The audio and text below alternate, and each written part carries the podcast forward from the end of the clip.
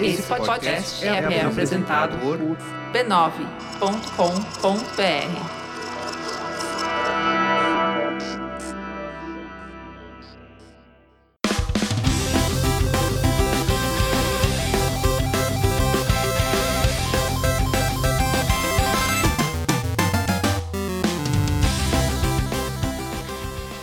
vivo, um pouco Pixel Almanac número 3, eu sou o Adriano Brandão e eu tô sozinho hoje porque o Danilo, de tanto torcer pelo Brasil, ficou sem voz esse fim de semana, a gente não pôde gravar. Então vocês já sabem, né? Falou de Almanac, falou de Repeteco, falou de papo velho sobre videogame velho. Na verdade, nem sobre videogame a gente vai falar hoje, a gente vai falar sobre esporte, aproveitar esse clima olímpico e tal. A gente vai falar sobre esporte, as melhores groselhas que a gente já falou sobre esporte nos últimos episódios do Poco Pixel, você vai poder reouvir agora. E semana que vem a gente volta com mais papo novo sobre o videogame velho. Valeu!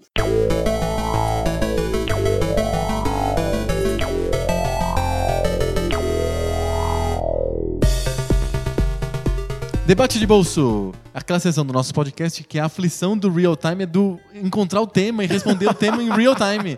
Enquanto eu monto minha base, você monta a sua pergunta e é um desespero só. Não é em tem- turnos, é em tempo real. E tem problema do, do, do ambiente ainda. Às vezes tá calor, você tem que ficar pensando nas coisas. né?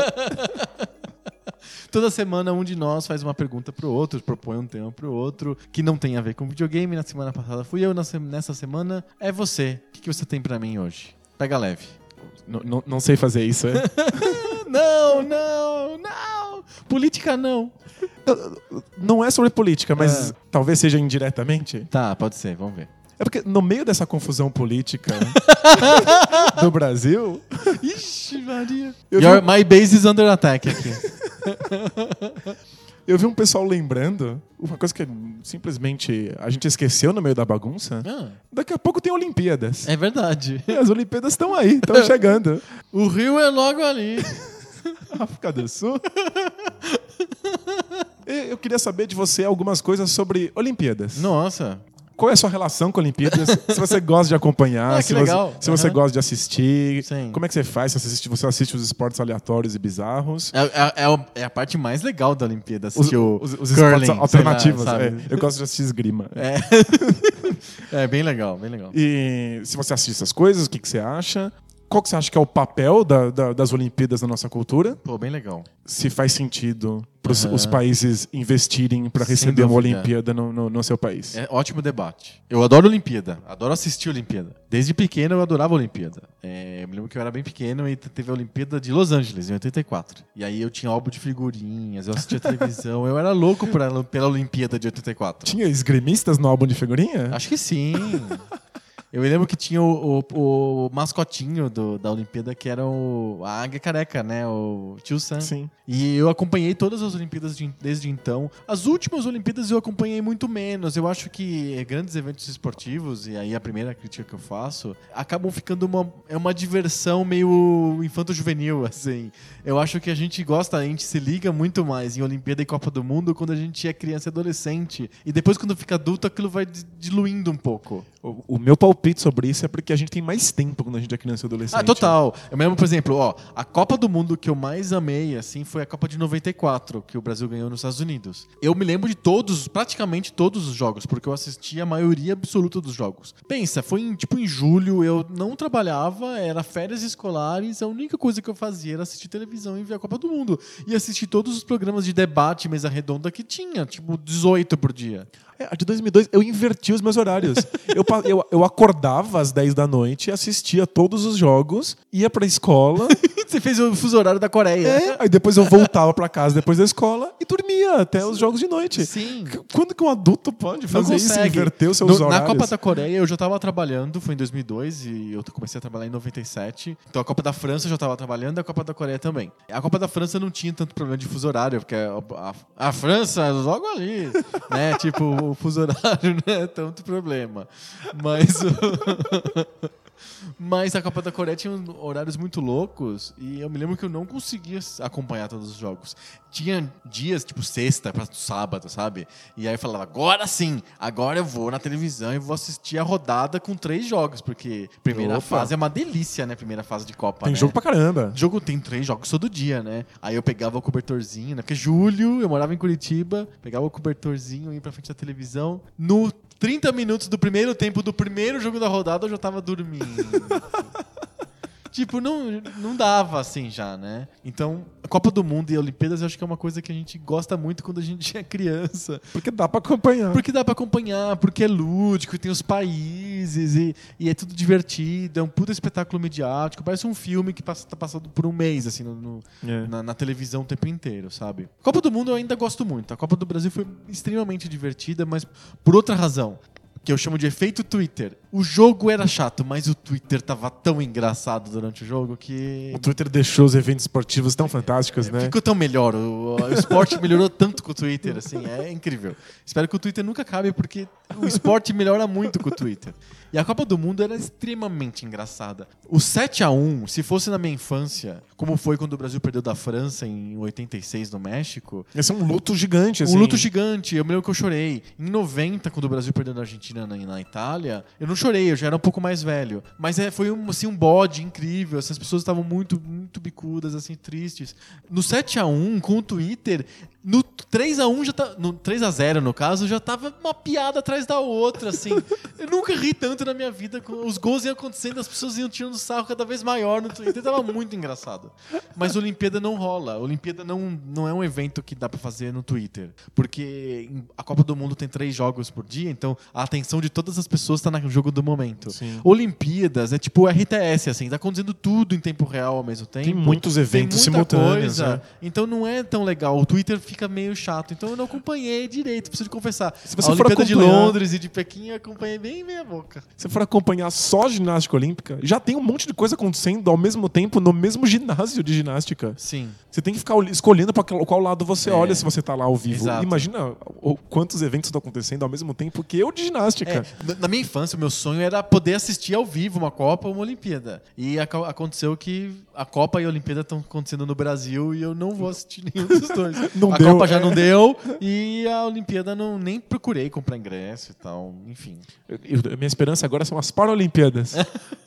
as Paralimpíadas do Rio, acho que eu vou estar lá. Vai ter um ingressozinho e tal. Assistir basquete cadeira de rodas. é. Ah, deve ser legal. Não, animal. Não, pensa, vai ter aqui no quintal, aqui no Rio de Janeiro, vai ter é, o pessoal da NBA jogando. Vai ser, tipo, animal. Mas você você não consegue ingresso. Você simplesmente não consegue o ingresso. Então não é acessível para as pessoas que estão na cidade, no país, né? O, aqui em São Paulo, nos jogos do- da Copa do Mundo, eu tentei todos os jogos possíveis em São Paulo, do Uruguai, da Bélgica, sei lá do que, assim.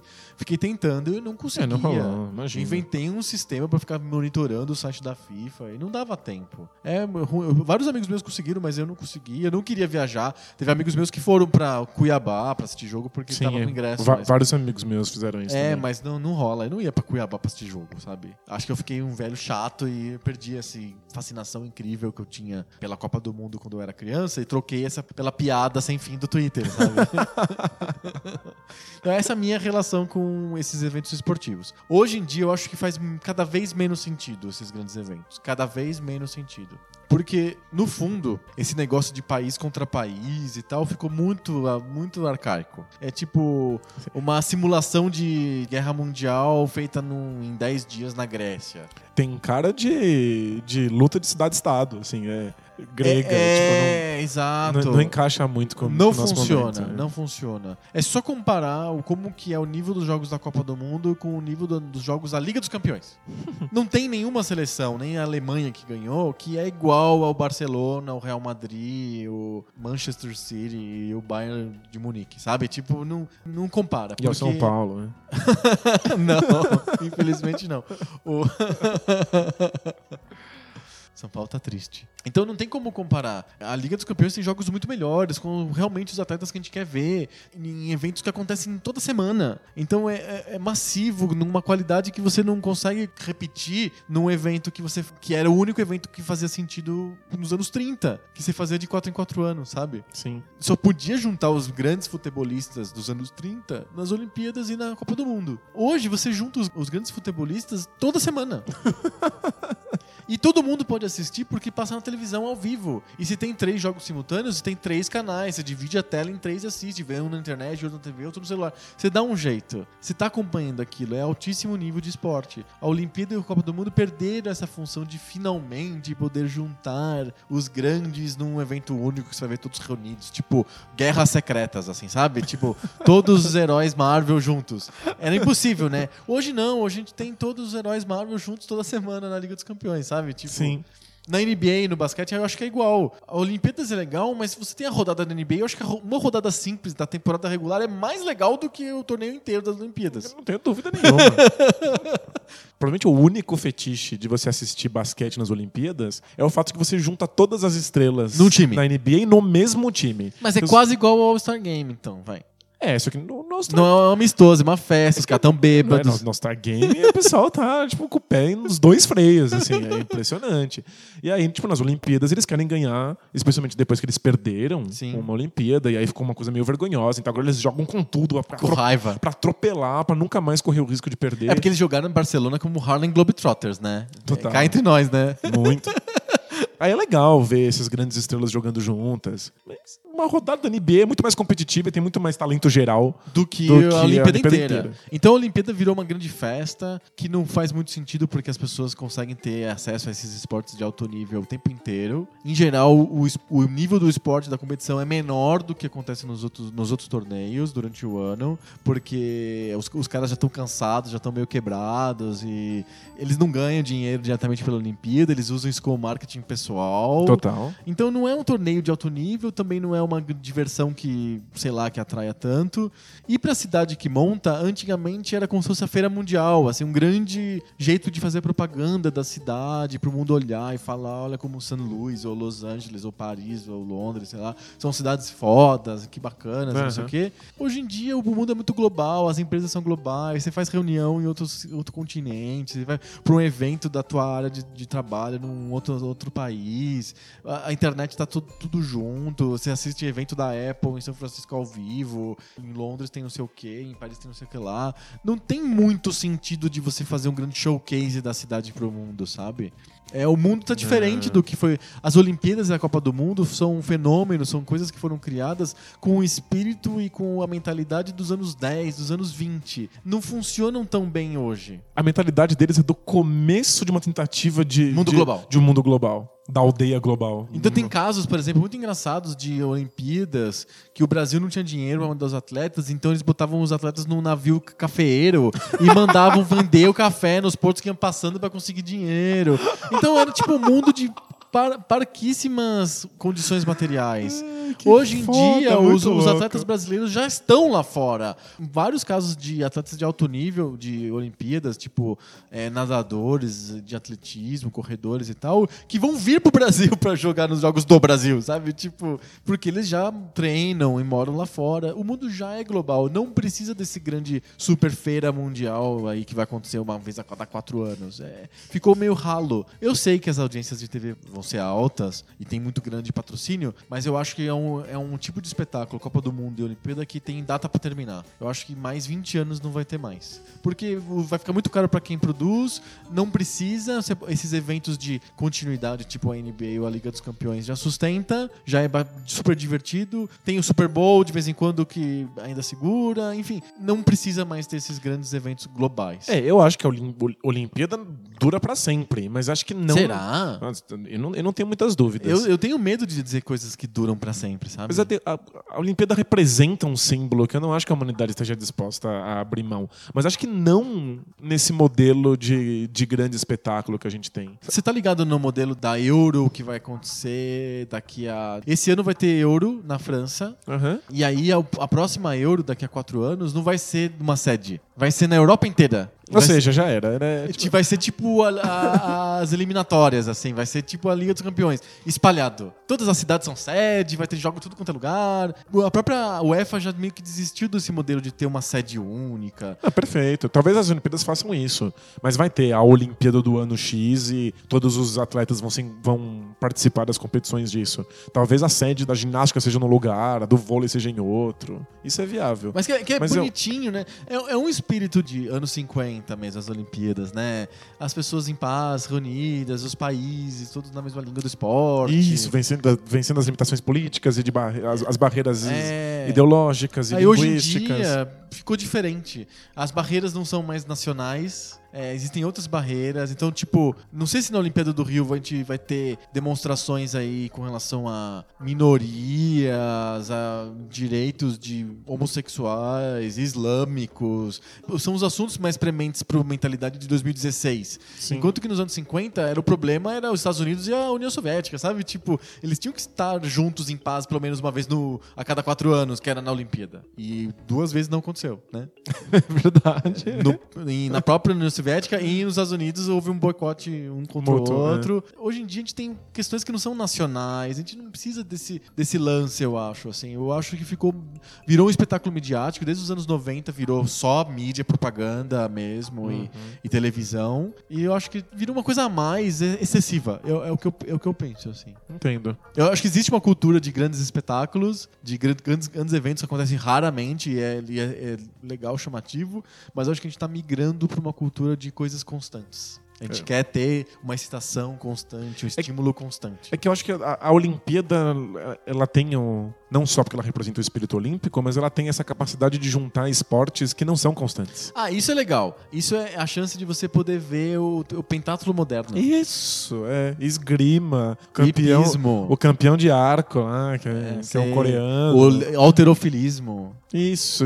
É- Essa ideia de perceber que existem pessoas dedicando a vida delas a esportes que você não conhece direito Sim. É que é uma chance de você ver o espírito olímpico acontecendo. E eu acho que é por isso que a Olimpíadas vai sempre continuar. Mesmo que ela não seja um grande espetáculo, que ela não fique só focada num único país, daqui a o quê? 20 anos, que foi sua previsão? É, eu imagino que em 20 anos não tem sentido esses grandes torneios globais. As Mas- cidades sedes ou os países sedes não vão querer fazer, dá muito problema. E Dá problemas público- políticos é, sérios, né? sérios, né? E as pessoas vão estar menos interessadas em assistir. Acho possível. Mas acho que a Olimpíada ainda vai continuar juntando esses pequenos esportes. Entendi. Simplesmente pra celebrar o fato de que É, eles existem. Porque os grandes caras do basquete ou do futebol não precisam nas Olimpíadas. Não, mas é. O cara do badminton O precisa. cara do badminton tava, ele vive a vida dele pelo, pelo momento olímpico. Aham. Sabe? O cara do, do, do tênis de mesa e o, Das argolas. o cara das argolas, o cara da esgrima. É, tipo, eles, os caras vivem pela Olimpíada. Aham. E mesmo fora do, do eixo Estados Unidos para basquete, Brasil para futebol, vários jogadores de basquete da China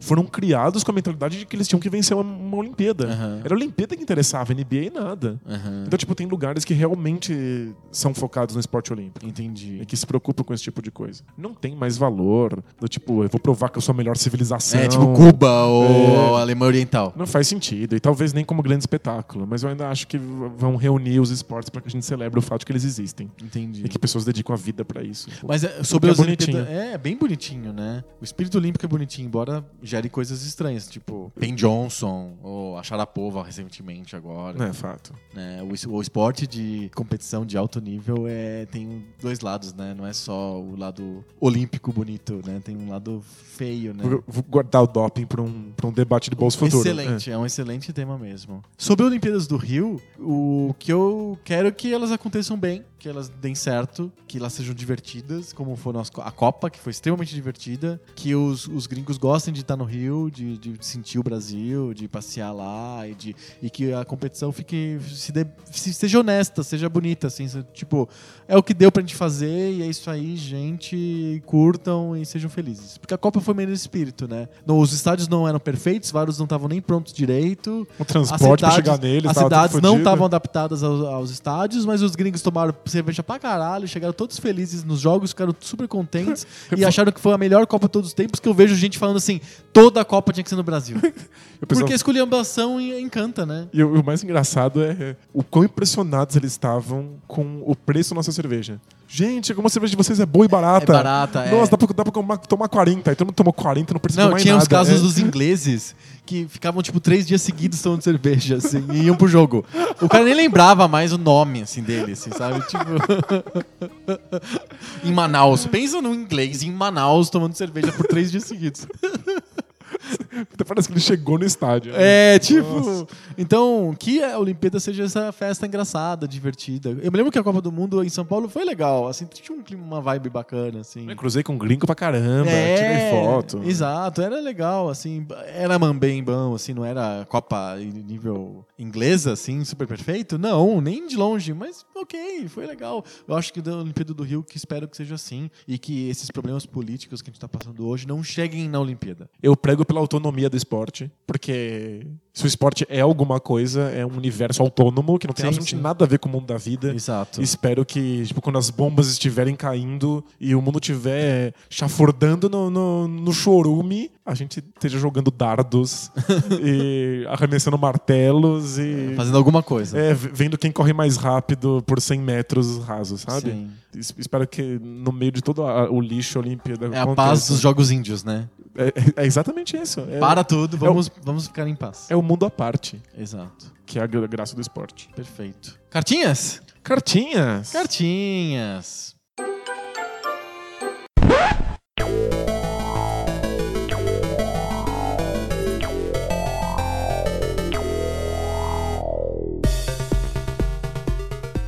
Debate de bolso, aquela sessão do nosso podcast que a gente escolhe qual que é o caminho que a gente vai tomar. Só que a gente não escolhe o chefão man que a gente vai enfrentar. A gente escolhe o tema que a gente vai falar. Toda semana um de nós escolhe um tema que não é de videogame. Essa semana sou eu. Às vezes é mais difícil responder isso aí do que fechar Mega Man 1. Mas você vai responder fácil a pergunta que eu vou fazer agora. Essa madrugada morreu o Muhammad Ali, é verdade. considerado por todos o maior lutador de boxe de todos os tempos. Eu queria entender de você porque eu sei que você é fã de luta. E eu queria que você falasse por que, que você gosta de luta, se você gosta de boxe ou gosta de MMA, qual que você gosta mais. E o que, que te atrai nesse tipo de esporte? É esporte mesmo? Hoje, por exemplo, quando eu li o, obituário do Muhammad Ali, eu li várias pessoas falando: é, eu não gosto de boxe, porque boxe é uma, para mim, é uma, um massacre, não é um esporte. Mas eu preciso de respeitar o Muhammad Ali, porque ele foi uma personagem tão, tão, tão interessante, pelo que ele falou, representou, pelo que ele fez, etc, etc. Mas boxe não, não dá, não sei o quê. Vi várias pessoas falando sobre isso. Eu sei que você tem uma posição a respeito. Boxe, luta, MMA, etc. É esporte? É válido ou é selvageria? E qual que é? e por que que você gosta? O que que é tão interessante no boxe ou no MMA, por exemplo, que te atrai tanto? Se você quiser falar sobre o Muhammad Ali também. Tem- nossa, tem muita coisa acontecendo. Porque é um personagem muito legal também. Sem dúvida. Nossa, é muito legal. Momento autobiografia, É. eu acho importante contar co- a- minha relação pessoal com lutas. Como é que eu entrei em Certo. contato com elas. Eu era uma criança que apanhava muito na escola. Olha só. Muito pequenininho, assim, desde a da pré-escola me, me pegavam de porrada. Tipo, É difícil- aleatório é, é isso, muito né? aleatório. Eles pegam alguém, assim, aí Aham. funciona. Que estranho. Minha mãe resolveu me colocar numa arte marcial pra que eu aprendesse autodefesa. Aham. A ideia da minha mãe era que eu batesse de volta. assim. Aham, sim. Sabe, tipo, ó, não vai ficar apanhando pra sempre aí. Bate de volta que eles param de te bater. Aham. Essa era a ideia da minha mãe, o que obviamente é muito polêmica. É, não, e não funciona. É, não funciona. Não, não repita isso na sua família. Não. Mas me, me colocaram num- num- numa arte marcial. Uma arte marcial híbrida, bizarra, que tinha traços de karatê e outras coisas. Uma, uma coisa bem salada mista. Sei. E eu entrei nela com seis anos de idade. Aprendi como compreender o meu corpo e as- a, a dinâmica do meu corpo e aprendi a, a me defender e, e como interagir, como fazer meu corpo interagir com outros corpos. E passei mais de 10 anos praticando ela sem parar. Você começa a perceber que quando você quer levar o seu corpo a um, a um outro patamar, quando você quer ter um domínio diferente do seu corpo, e em geral, quando a gente tá falando disso, a gente tá falando de alguma prática esportiva ou até artística, você não tem como fazer isso sozinho. Não faz sentido pro dançarino Dançar dançar sozinho, completamente sozinho o, tempo, tempo inteiro. inteiro. E não faz sentido pro artista marcial, pra, pra, pra pessoa que tá lá aprendendo o que, que meu corpo consegue fazer, fazer isso lá sozinho, de um quarto fechado. A presença de uma outra pessoa ali é que faz com que o seu corpo tenha que responder ao dela. E aí você começa a, a expressar o seu, o, o, o- o seu corpo de acordo com o que o outro corpo está expressando. É, é uma conversa entre corpos. Isso é uma coisa sociológica im- im- importante, né? Você não encontra a sua identidade, você não con- encontra a sua expressão, se você não estiver comparando ela e fazendo ela responder às outras pessoas que estão ao seu redor. Claro. Embora pra mim a arte marcial, a, a princípio, tenha sido sobre autodefesa e bater nos outros de volta, é, ela acabou se tornando simplesmente a chance de que eu pudesse conhecer o meu corpo e como ele respondia às outras pessoas. Portanto, você estar em confrontos controlados com outras pessoas é essencial para que isso aconteça. Existe uma, um- uma parte do, do esporte que é memória muscular. Né? Você faz o seu, o seu Várias músculo vezes a mesma coisa. Milhões de vezes você chuta aquela bola e você corre aqueles 100 metros e você dá um chute. Fica instintivo. E fica instintivo, a sua memória responde daquela maneira. Mas quando tem outra pessoa ali na sua frente, a sua memória muscular ela tem que ser deixada ligeiramente de lado para reagir à, reação do outro. E aí vira essa dança bonita, que é o atacante do futebol tentando driblar um, um zagueiro. E a pessoa que dança, e aí o passo dela tem que encaixar com o passo de dança do outro. Do parceiro. E a luta acaba se tornando isso. A diferença da luta para os outros esportes está simplesmente no fato de que a sua integridade física ela tá Ameaçada. ameaçada mais do que em outros esportes. Que sempre tá, né? Você pode se machucar em qualquer esporte. Você pode se machucar, inclusive, em qualquer. Eu conheço pessoas que se machucaram atendendo no telefone. Exato, né? Então, claro, a sua integridade física ela tá ameaçada o tempo inteiro só porque você existe. É que algumas práticas que envolvem o corpo expõem você a, a maiores riscos. Eu não vejo uma grande diferença entre a exposição física de um lutador e de um bailarino, por exemplo. Sabe, o fato de que você tem que levar o seu corpo a extremos e que isso só pode acontecer na sua plenitude quando você tem uma outra pessoa que compartilha aquilo com você. É uma coisa meio clichê, meio desenho japonês, assim. Mas é. O adversário é quem força você a descobrir aquilo que você pode dar. Mas se você não tem parâmetro, se você tá simplesmente realizando um esporte ou, ou dançando por, por si mesmo, você não consegue descobrir qual é seu limite. E aí, quando vem uma outra pessoa e te empurra na direção do limite, você descobre que o limite era falso e você pode conseguir coisas ainda mais impressionantes. E se outra pessoa empurrasse os limites ainda mais longe, talvez você alcance eles.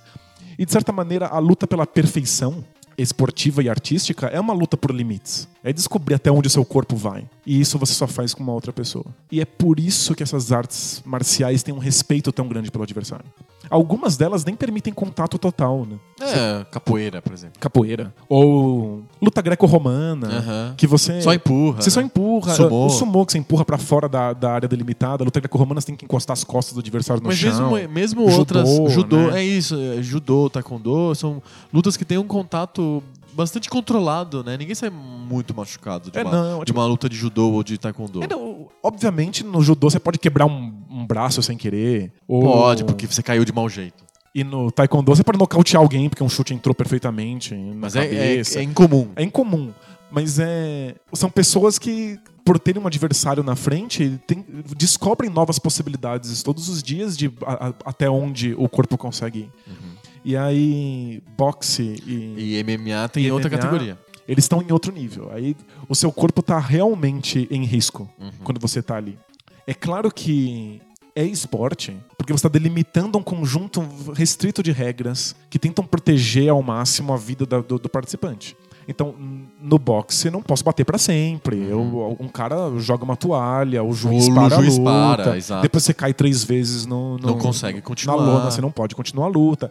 Não, não pode golpes baixos, né? Você tem Aham. proteção na linha da cintura. É uma tentativa de garantir que os participantes eh, possam manter a saúde deles enquanto levam o, o corpo ao limite. Aham. E o, o MMA só se consolidou como esporte quando passou a ser assim também. Quando o MMA surge, ele é simplesmente a curiosidade de ver qual estilo de arte marcial é mais eficiente. Então você coloca o boxeador contra o lutador de jiu-jitsu e vê em situação- uma situação real de combate quem se daria melhor. é interessante do ponto de vista do estudioso de arte marcial, daquele que quer ver o que, que funciona, o que não funciona, o que, que é tradição, o que, que é eficiência, mas é perigoso para os envolvidos como isso deveria ser uma situação controlada para que a gente pudesse testar não só as habilidades individuais, mas as habilidades de um estilo inteiro que carrega todo um legado, você precisa de, de regras que possam proteger os envolvidos. E aí o MMA tem cada vez mais regras, cada vez menos coisas são permitidas e ele é cada vez mais aceito como esporte. Me permita um olhar de quem está muito de fora. Eu percebo que existe uma homogeneização da luta do MMA. Virou um estilo novo. Que é muito comum quando você mistura coisas diferentes. No começo, as coisas diferentes você consegue ver a, a fronteira entre elas.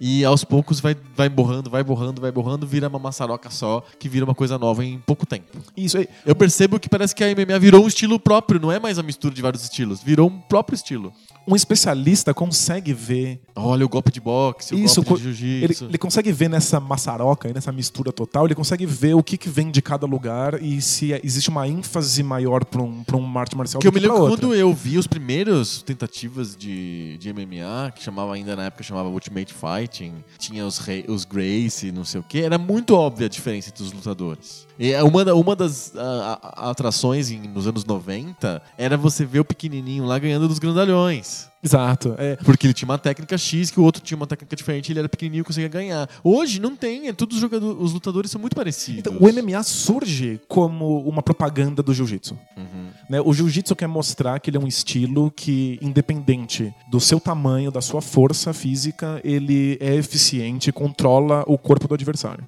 E que a vitória pode vir não de você destruir o corpo, mas de você controlar o corpo. Uhum. Então é simplesmente botar o corpo do, da outra pessoa é, sob o controle seu é suficiente. É suficiente.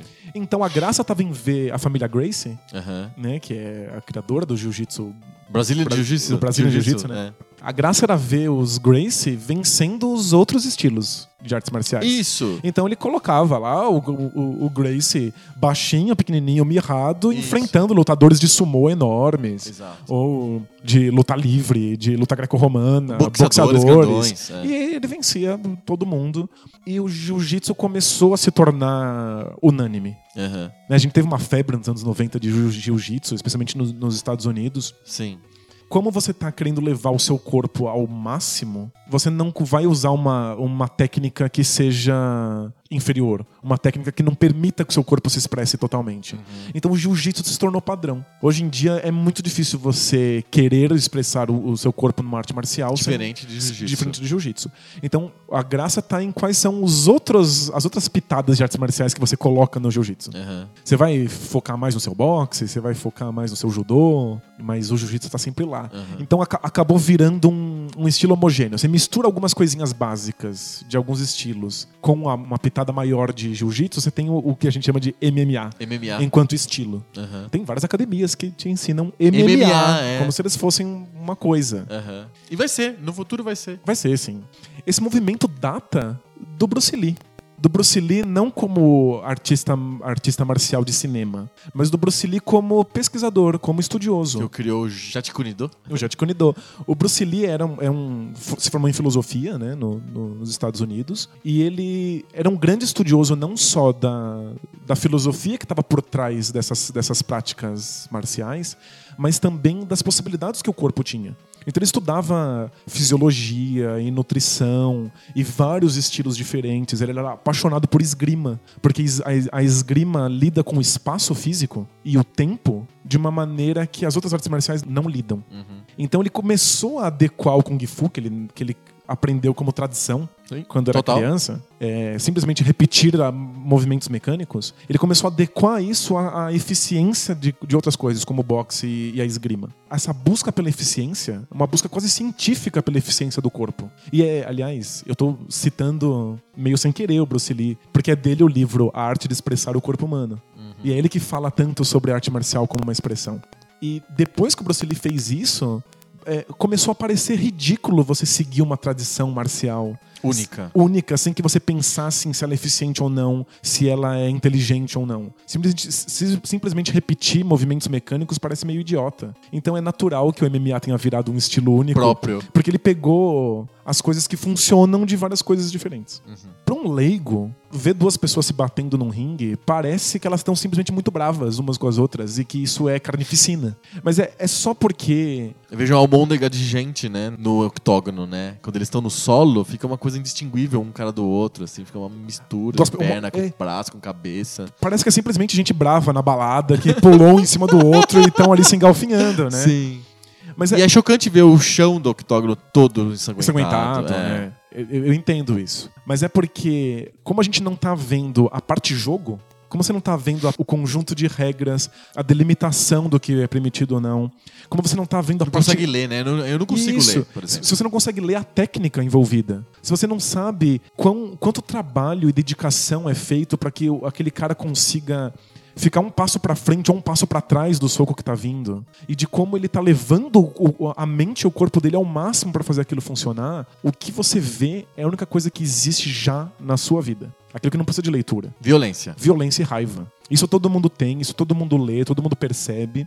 E quando você olha o MMA sem conseguir ver as outras nuances, é só isso que sobra. Então parece que, são, que é rinha de galo. Aham. Mas aquilo é o, o ápice da técnica física. E o fato de que a pessoa tem medo de que a integridade, de- a integridade física dela seja colocada em risco faz com que ela, ela precise ser ainda melhor. E que ela colo- a- a- atinja um outro nível ainda na, na- na- proteção. Em geral, os lutadores sabem muito bem isso.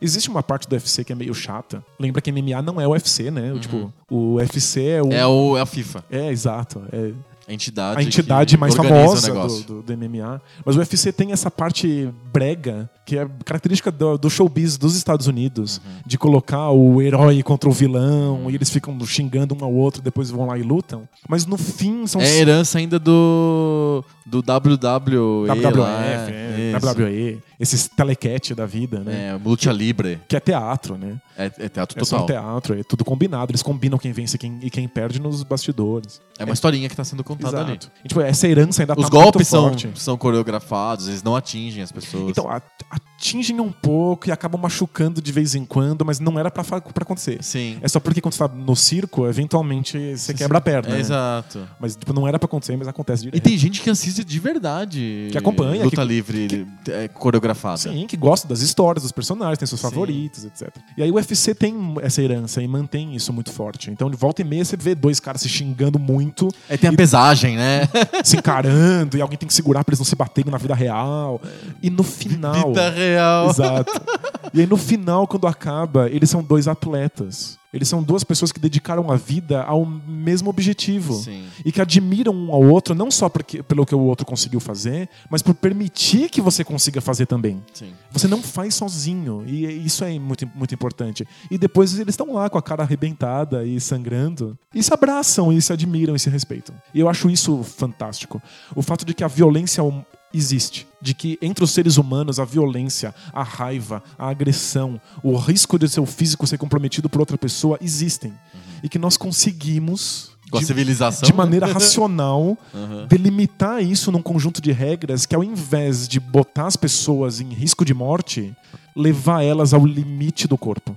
Que permitam que elas se especializem nisso e que busquem a perfeição num, num- num dos vários caminhos que a humanidade tem. E eu acho isso muito Você, bonito. você lê por essa leitura ou você lê pela leitura meio de xadrez ou de guerra, de tentar entender a estratégia, pontos positivos e os pontos negativos de cada lutador, quem, qual que é a estratégia que vai ganhar mais? Isso que é uma visão meio fria, assim. Então, quando, quando eu tô assistindo. Essa visão que você passou agora é uma visão até poética, eu diria, né? É, então, quando, eu, eu acho que essa, essa visão poética mantém a coisa viva. Aham. Mantém a, a arte marcial funcionando. Mas já acostumado com ela, já imerso nela, inclusive já fui praticante de arte marcial, eu sei como funciona, o, o respeito pelo adversário, etc. Quando eu tô assistindo, eu tô vendo a partida de xadrez. Aham. Inclusive, pra leigos, assim, existem algumas coisas que você pode prestar atenção que vão tornar isso uma partida de xadrez. Você pode ignorar o- a, a luta por completo e olhar só pros pés. Olha os pés. Vê como um dá um passo inteiro e o outro dá meio passo. Vê como é que eles criam ritmo. Se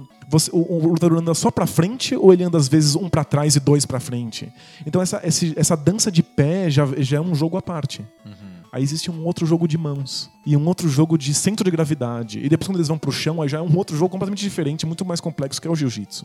É que a barreira de entrada é, É difícil, é, né? é grande. Então é muito difícil você perceber toda a graça que tá envolvida naqueles dois caras abraçados no chão no meio do, do humana, é. almôndega humana, se você nunca foi colocado nessa situação. Tipo, é- quando um cara consegue virar, girar uma posição de jiu-jitsu, aquilo é impressionante. É pra, gente, é, é pra gente ficar de pé e abraçar e, e aplaudir e vibrar, porque um cara conseguiu. É pra glorificar de pé. É pra glorificar de pé. Amém, Senhor.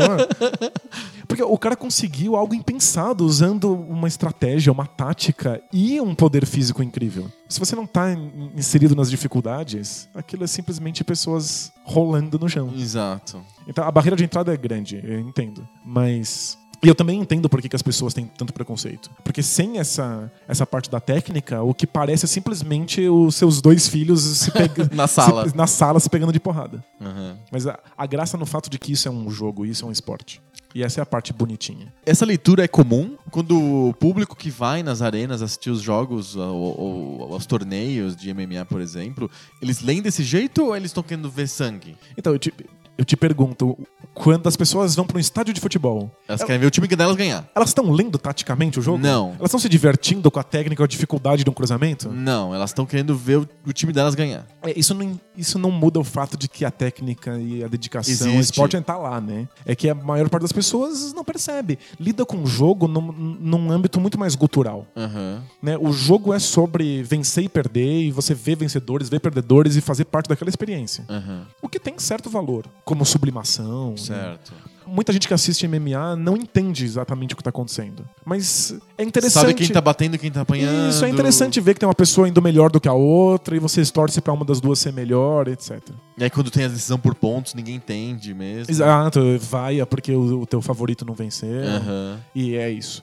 Tipo, não, não dá pra esperar que a maior parte do público esteja inserido dentro do conjunto de regras e de detalhes e da, Tem uma visão tão. da visão poética da coisa, né? Aham. Tipo, é- isso é inviável. Mas também na arte, né? A maior parte das pessoas que vê, sei lá, um balé não sabe o que tá acontecendo ali. Sim, sim, sim. Pergunta final. Por que, que o MMA ficou tão popular? E por que, que o boxe deu uma sumida com perto do MMA? Porque na minha infância só tinha o boxe. O boxe era incrível. Tinha o Mike Tyson, tinha o Evander Holyfield, tinha lendas do boxe. Ninguém falava de outro tipo de luta. O boxe que era o que tava na ribalta, né? Com certeza. O que aconteceu que o MMA ficou tão popular e hoje, basicamente, ele é, é o tipo de luta que as pessoas acompanham?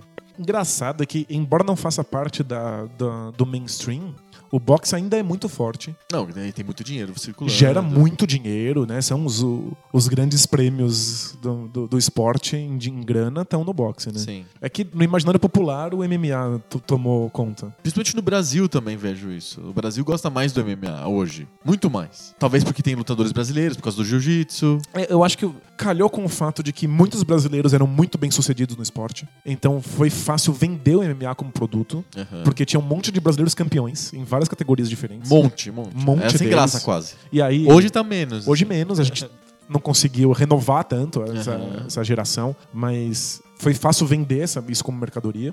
E eu acho que o MMA tem é, essa sensação de que ele é mais profundo, ele é mais complexo, ele tem mais variações acontecendo Do que o boxe. do que o boxe. As lutas de boxe tendem a ser, especialmente para um leigo, elas tendem a ser mais parecidas. Aham. Né? O- a luta é uniforme. Soquinhos aqui, soquinhos ali, soquinhos aqui, soquinhos ali, a lu- luta acaba, dão as notas e aí um cara venceu. Aham.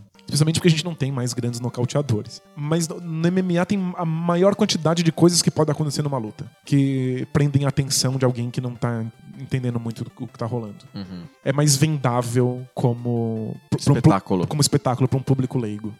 É que também tem um fato cultural, e aí é a parte que não é tão bonitinha assim da luta. O fato de que o esporte, às vezes, é a única saída social pra gente muito pobre. Uhum. Assim como o futebol é no Brasil. No Brasil. Nos Estados Unidos, durante muito tempo, essa saída era o boxe. Porque os outros esportes, se você é bom em outros esportes nos Estados Unidos, você recebe bolsas de estudo. Você tem que ir pra universidade. Você tem que ir para a universidade. É um- lembrando que na universidade você compete nos esportes universitários e você não pode receber dinheiro por isso. Essa é uma questão muito séria lá. E pessoas que precisam do dinheiro desesperadamente vão para grandes universidades e não ganham um centavo para sustentar a família. Então o boxe por muito tempo foi a rota de, de fuga pra gente que precisava do dinheiro agora, porque senão a família morre de fome. O fato de que o boxe bota a integridade física do participante Mais a risco, né? mais a risco do que, sei lá, o, o basquete, dá uma, uma ideia de que a gente está colocando as pessoas em maior fragilidade social, aquelas que precisam de mais dinheiro, com a situação delas mais a perigo, para ter que lutar para ganhar dinheiro, para que os- os- as outras pessoas ricas batam palma. É uma rinha de galo de pessoas pretas, pobres, marginalizadas. Exato, é, e- de fato isso acontece socialmente. Isso não muda o fato de que os envolvidos veem beleza naquilo e querem, ser- querem levar isso à perfeição. E como Mohamed Ali queria descobrir qual era o próximo passo para ser dado para que ele fosse o melhor de todos os tempos no boxe. Mas é que a- talvez a origem social disso, o fato de que eles tenham sido levados ao boxe para começo de conversa, seja uma fragilidade social e necessidade pelo dinheiro. E isso é, é, é muito feio, É muito feio, complicado. é. E conforme o boxe deixa de ser assim, o, o MMA começa a se tornar essa, Tá essa, ficando- essa, essa porta. Entendi. É, mas é feio também quando acontece no futebol. É feio quando o, o esporte ou a prática física é a única porta de, de saída, Saída de uma situação ruim, de de uma, situação de, de pobreza e de miséria. É triste que isso aconteça. É que talvez seja mais chocante quando ela é uma luta. Talvez porque isso nos remete à, à Roma antiga, né? Os gladiadores. gladiadores e tipo os escravos sendo colocados pra lutar. Mas agora, com o conjunto de regras que a gente propõe e pro, pro grau de, de especialidade que essas artes têm, talvez não seja mais diferente alguém tentar salvar sua vida lutando UFC do que seria do jogar bote, sabe? Eu queria ver muito a história de uma pessoa que tenta salvar sua vida jogando. Bote. Esse bote dá esse dinheiro, né? Mas não dá. Dá, dá uns 12 reais no domingo. Eu acabei não falando tanto do Mohamed Ali. Sim. Mas fica pra próxima. Fica pra próxima, é um personagem extremamente interessante, não só como boxeador, porque pra quem entende, ele foi um boxeador revolucionário, Sem dúvida. mas também como pessoa política, como um personagem político muito relevante, porque ele tá, ele tá imerso, ele é um símbolo extremamente importante da contracultura. Ele tava na época certa e fez a coisa certa na época certa. Exato. E isso simbolizou muitas coisas. Ele é tanto filho quanto pai da cultura dos Panteras Negras, da contracultura, dos hippies. Ele tem uma simbologia muito forte em volta do Muhammad Ali. E sabe que tá havendo uma mudança cultural sobre esportistas, que agora quando um esportista fala assim, eu sou bom, eu sou o melhor, a nova geração não sabe lidar com isso, não gosta. Sim. A gente es- espera dos nossos esportistas Humildade. humildade, que eles dizem, não, eu tô só competindo, fazendo a minha Tô parte. se- obedecendo ao professor. Exato. E aí quando a gente olha hoje o Mohamed Ali dizendo com todas as letras, eu sou o melhor do mundo, e eu disse isso antes de ser o melhor do mundo. Aham. A nova geração acha que ele é um egocêntrico, um maluco que, que não merece nenhum tipo de respeito. Mas é que o momento cultural em que ele diz isso é que faz a diferença. importante, ele precisava dizer. Ele é um homem negro lutando boxe e dizendo eu sou o melhor do mundo. Sim. No momento em que os negros não podem afirmar esse tipo de coisa. É um personagem extremamente interessante. No momento certo, na hora certa, Certo. fez tudo aquilo que era necessário. Exato. Botou o nome dele na história. O esporte aca- acaba ficando quase. Secu- é muito secundário. Mas e se você perceber que tudo que ele tá fazendo na cultura, ele também Ele tá faz no fazendo boxe. no boxe? Aham. Porque dentro daquele conjunto de regras do, do que, que existem no ringue, ele também tá subvertendo tudo. Tudo, tudo. Muito bom. Consegui responder mesmo? Muito. Foi excelente. Espero que tenha sido melhor do que eu jogando Mega Man 1. Não, foi bom. Você também é bom de Mega Man 1. Mega Man 1 eu consigo fechar. Se eu sentar agora assim, eu fecho Mega Man 1. Eu só xingo um pouco e taco o controle no chão. O 3 não dá. O 3 não. O 3 eu não fecho, não. O 3 não dá. Talvez isso me dá, tipo, semanas É. de dedicação exclusiva. Exato. Com, com soro intravenoso. Cartinhas. Cartinhas. Cartinhas.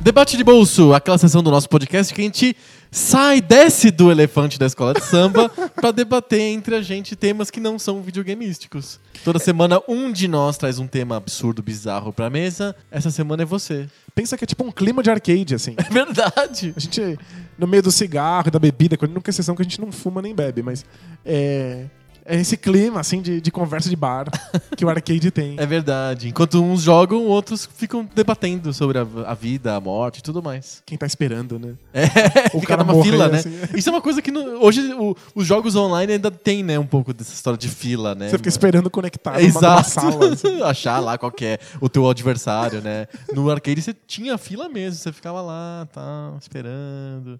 Porra, esse cara ganha todos os jogos, podia perder com essa ficha logo. Outros tempos, né? A gente ficava na fila. Tempo mais ingênuo. Parece eu no banco. é só você mesmo. Ó, a- a- tem mais pessoas escrevendo pra gente sobre como que elas escutam podcasts. ninguém na fila do banco. Ninguém na fila do banco, cara. Você é o único. Cara, precisa, precisa mudar de vida. Ó, alguém mais aí que tá escutando já foi na fila do banco esse mês? Escreve pra gente. Fila de banco. Pesquisa é a segunda pesquisa Datapixel é sobre filas de banco. Como que você usa o seu banco? Esse mês eu já fui, eu ouvi um podcast inteiro. Cara, tua fila é grande ainda. Mas por é uma desgraça, é porque sei lá, Escutou o anticast na fila do banco. acho todo mundo vai no banco no mesmo dia que eu. Acho que é, esse, é, esse é o erro. Pode ser. Bom, essa semana é você que traz a pergunta do debate de bolso. Então, eu queria aproveitar a Copa América Copa América! e o, o desastre do, do, do senhor Messi. Tadinho do Messi. A, a- a Argentina perder foi legal, assim. Você gostou? Você- Ah, eu achei legal, porque aquela é, quando eu vejo um time que tem obrigação de ganhar, me dá uma certa raiva, assim, sabe? Dá- tinha que ganhar. Eu Por quê? O Chile não pode ganhar, eu por fico com um acaso? pouco de dó. Tipo, o time tem que ganhar e volta pra casa sem ganhar. Fica É. todo mundo dando risada. Eu tenho um pouco de pena. É, foi, foi mais ou menos o que aconteceu com o Golden State, né? Nossa, ele não- tinha que ganhar e não ganhou. A Golden State Warriors quebrou todos os recordes e perdeu o campeonato. Perdeu o campeonato, né? É muito triste, eles estão arrasados. Sim, eles não tinham a força, nu- as forças dos números. Exato. Eles que ficam com os números e o Cleveland que fica com o troféu. Ah, que lindo. Parece que eles adoraram isso. Mas o, Messi também saiu arrasado. Verdade, ele saiu arrasado. E o Goitado ainda perdeu o pênalti. Pois é, foi terrível. Sim. E aí eu queria saber se você acha que isso, se isso marca a carreira, se a atuação na, nas seleções nacionais realmente molda a percepção que a gente tem dos atletas. Se faz sentido pra eles jogar nas seleções nacionais hoje em dia, Sim. Né? Já que são os times, os, os clubes que pagam os salários. E, e são os clubes que deixam os caras famosos, né? Exato. E aí Imagina o Messi sem o Barcelona. E de vez em quando Se tem que parar. jogava no. Se, ela, se ele continuasse jogando no News Old Boys, de Rosário, de Rosário, na Argentina. Tipo, ele não seria tão famoso, né? E tão importante, tão relevante. Mas aí, se, se ele jogasse muito na seleção, será que seria? Você acha que ainda, ainda existe espaço para patriotismo no esporte? Assim, de você abandonar o seu clube e as responsabilidades contratuais para você representar a sua seleção? Eu acho. eh, Pois é, é um tema bem complicado. Porque o Messi se frustrou muito com essa história de ele ter que ganhar e não ganhou várias vezes. Ele nunca ganhou um título pela seleção argentina. Dizem que o único argentino que levanta a taça ultimamente é o Papa, né?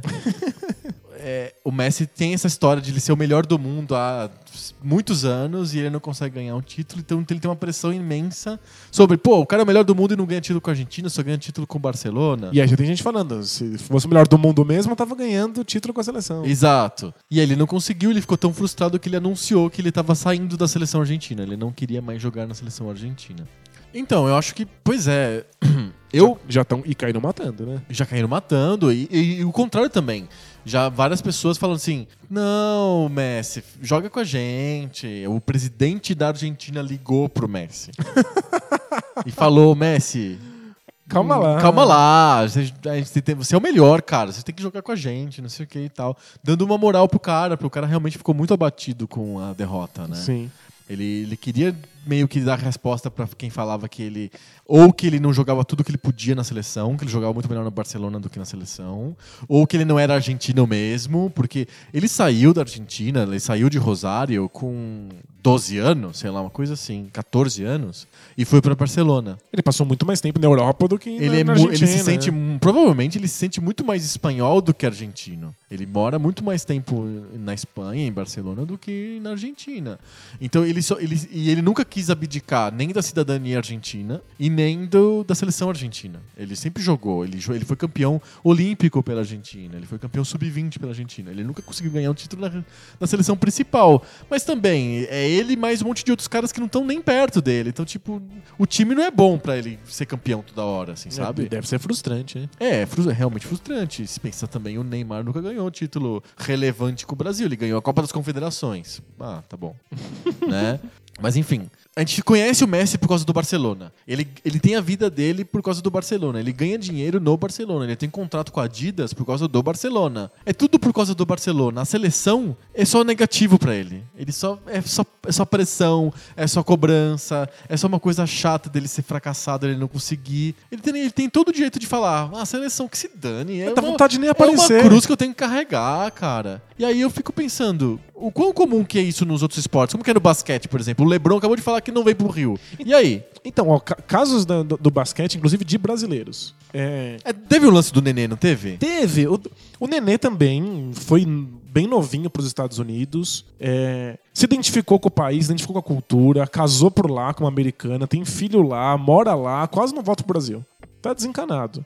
E dedica a carreira inteira dele a conseguir um espaço na NBA e ajudar o time que paga os 10, 12 milhões por ano que ele ganha de salário De dólares. de dólares. E joga pra caramba, porque a temporada da NBA é gigantesca. Gigante. Vai de outubro a julho. Se o cara vai até as finais, joga sem parar.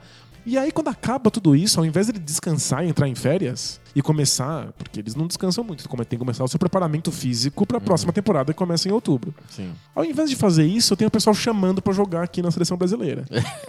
Entendeu? Aí o cara vem cansado, abre mão da preparação dele, abre mão das férias, vem, joga. Ele não ganha pra isso, ele ganha pouco pra isso. Nem sei como que é. ganha nada. E ainda Como é que ganha? O jogador de seleção ganha? ganha uns trocados, um, um salário simbólico, Aham. e ainda tem a questão de que precisa muitas vezes, no caso da NBA, pagar seguro do próprio bolso. Porque se ele se Ah. contunde, o time tá perdendo um investimento de 10 milhões de dólares. Porque eles pagam por ano. Eles e pagam tal. por ano. Então você tem- você tem que pagar um seguro do seu bolso caso você se contunda. Se contundo. E aí vem o Nenê pra cá. Perde, porque o time é uma porcaria, Só porque tem o técnico ele. é horrível. Tem médios de outras pessoas muito ruins, uma geração que Não é ne- nem perto do Nenê, não né? deu certo. E o que acontece? Todo mundo reclama. Ah, mas não joga bem, não se esforça, na seleção brasileira não consegue, é uma porcaria. Ele se contundiu várias vezes jogando pelo Brasil. Uma hora ele falou: quer saber? Nunca mais. Nunca mais, pra quê? Eu, chegaram a vaiar o nenê no meio de jogo da seleção. Sabe? Porque foda, o, é cara, foda. o cara cansado pra caramba depois de ter dedicado uma temporada inteira à NBA, aí chega aqui no Brasil, o pessoal vai. Toma vaia. Toma vai. É tipo, a vontade de não aparecer nunca. Sim. Aí falou. Ele, ele concretizou a vontade. Nunca mais. Ah, deve jogar as Olimpíadas. Ele vai jogar as Mas Olimpíadas? Não é só ele, o Leandrinho passou pela mesma coisa. Tipo, o Leandrinho, quando tava no auge dele na NBA, quando ele ganhou o troféu de, sexto, de melhor sexto homem, veio pra seleção brasileira, perdeu, todo mundo falou: ah, é amarelão, é ruim. Por que, que ele vai vir aqui ser xingado? Ele pode ficar no clube dele, onde ele realmente ganha dinheiro e é amado, idolatrado e ganha prêmio. Tipo, não, pare- parece que a seleção se tornou um fardo pra todos os envolvidos. Aham. Lebron, agora. Ele não vem. O Lebron não vem porque jogou até a final, jogou sem parar de outubro a julho. Tá cansado pra caramba, quem se importa com seleção? Olimpíada. Com, é, é, que, é que os Estados Unidos. Eles gostam muito de Olimpíada. Eles gostam de Olimpíada e eles têm essa questão de que eles querem ser Os motherfuckers. os melhores no basquete. Uhum. Eles, eles, eles acham que eles inventaram um esporte e que, portanto, Eles têm obrigação. eles têm obrigação de mostrar que eles ainda são estão num nível inalcançável. Sim. E eles perderam uma Olimpíada há pouco tempo atrás. E aí, porque eles sempre levavam, levavam uns universitários, uns caras nada a ver, terceiro escalão da NBA. Até levaram o Dream Team em 92. Isso. E aí, depois do Dream Team, eles começaram a perder um pouco. E aí, jogadores importantes começaram a querer assumir o, o compromisso com, com a seleção só pra manter os Estados Unidos no topo. Mas é jogadores importantes naquelas. É, esse Pô. ano vários não vêm pra Olimpíada. É, tipo, as grandes estrelas, algumas vêm, outras tiram, o Curry não vem. tiram férias. O Curry tá machucado, né? É, mas poderia jogar, mas não, não faz sentido. Mas, tipo, alguns grandes jogadores, outros jogadores mais ou menos, e é suficiente. A seleção vai ser campeã, vai ganhar o ouro olímpico, assim, com bastante facilidade. Mas é que faz sentido um ponto de vista simbólico, porque eles querem ser os bambamãs do esporte, mas pro jogador individualmente. Não é- significa absolutamente nada, é, né? um, é um fardo. ele- A maior chance de, de- dele é dar errado. Se dá certo, não aconteceu nada. Sabe, se, se- se o cara é campeão. Isso é obrigação dele. Exato, se o Messi é campeão aí. do- O cara era o melhor do mundo, ele fez mais que a obrigação dele. E se dá errado, vaiam, criticam, cobram, falam que não veste a camisa, etc. Que é amarelão, que é mercenário, que é não sei o quê. Enquanto no clube é que a vida dele acontece. Acontece. né? É onde o dinheiro tá vindo. E Você acha que. Eu tava pensando, né, quando eu vi essa história do Messi. existe uma sobrevalorização no Brasil, principalmente na mídia, da seleção. Porque parece que o público em geral não liga pros outros esportes que não são futebol. Ou não liga, em geral, não liga pro esporte em si, liga pro clube que torce por uma razão Sim. familiar, X, sei lá, por costume, por farra. Não gosta de futebol, gosta do Corinthians, sabe? Coisa desse tipo. E aí, e não gosta dos outros, dos outros esportes também. Tem um público restrito pra basquete, pra vôlei, pra handball, sei lá, pra futebol de salão. E não se importa com o que acontece nesses esportes em termos de clubes, mas se importa com o que acontece na seleção, porque afinal é um grande evento como a Olimpíada, por exemplo. E aí eu quero ver o melhor vôlei do Brasil, o melhor basquete do Brasil, o melhor futebol do Brasil, com aquele, com aquele time artificial que é o Brasil. E, e é um evento fora do mundo, assim, é um evento à parte do dia a dia. Não acontece no dia a dia das pessoas, não é no Sim. dia a dia do Messi. O Messi, o dia a dia dele é lá em Barcelona, ele tá treinando pra jogar a Liga Espanhola e a Liga dos Campeões. Esse é o dia a dia do Messi. Quando ele. é, quando acontece um evento que para tudo no planeta e, e acontece de 4 em 4 anos com a Copa do Mundo, eles, as, essas pessoas saem do dia a dia e vão para outros planetas, que é o planeta Copa do Mundo. Aham. E aí tem um público de futebol no Brasil, e um público de esporte do Brasil, que é aquele cara que assiste a Globo, sei lá, um cara mais comum, o, o afegão médio, o Homer. Esse cara só gosta de futebol nesse momento, ele só vê o cara nesse momento. E aí é uma sobrevalorização daquele momento que o cara é da seleção. Ele fica 90% do tempo dele numa coisa que as pessoas não veem, porque só aficionados gostam de ver o Barcelona, por exemplo. E 10% do tempo dele fica no lugar que todo mundo fica olhando, que é a seleção, que é num evento fora do normal, super, ultra, mega, hiper, cósmico, épico, que nem os jogos de celular. Então, tipo, é, É, acaba sendo meio injusto. assim, é muito né? injusto porque o cara não se prepara pra isso. É um evento extra, uma festa, né? Era pra ser uma festa, né? Era pra ser uma festa e não pra ser onde o país para. Mas você acha que atrapalha o legado? Assim, que a percepção da- do, do jogador fica alterada? Vamos, vamos pensar. Eu acho que a Copa do Mundo já teve, já teve o papel de fazer os caras serem grandes astros. É muito difícil de pensar o Pelé, por exemplo, sem a seleção brasileira. Mas é porque não era um mundo globalizado. Porque- ninguém sabia o que o Santos estava Claro! fazendo. é. Quem que se interessa pelo Santos nos anos 60? Não tem nem como ver o jogo. hein? Não passava. Se escutava na rádio. O Santos tinha que jogar no Maracanã para as pessoas verem. Pensa, o Santos no Maracanã. O Santos é de Santos, não é do Rio. Ele tinha que jogar no Maracanã para ter mais pessoas vendo o Pelé jogando. No- sem a seleção brasileira, não ia ter filme do Pelé jogando, entendeu? Ia ter muito menos registros dos gols do Pelé. É, O mundo não ia ter. Por muito provavelmente o Pelé jogou muito melhor no Santos e fez gols muito mais legais no Santos do que ele fez no, na seleção brasileira. A gente não, não tem Só muito que registro. ninguém é. tem registro, ninguém liga. Porque era um mundo que era um mundo paroquial, era um mundo que era feito em, em em- em locais Sim. pequenos, em regi regiões, que as coisas que aconteciam em São Paulo. O, o, o Santos desde cansou de ganhar o Campeonato Paulista, que era o máximo que podia, era o Campeonato Paulista, pô.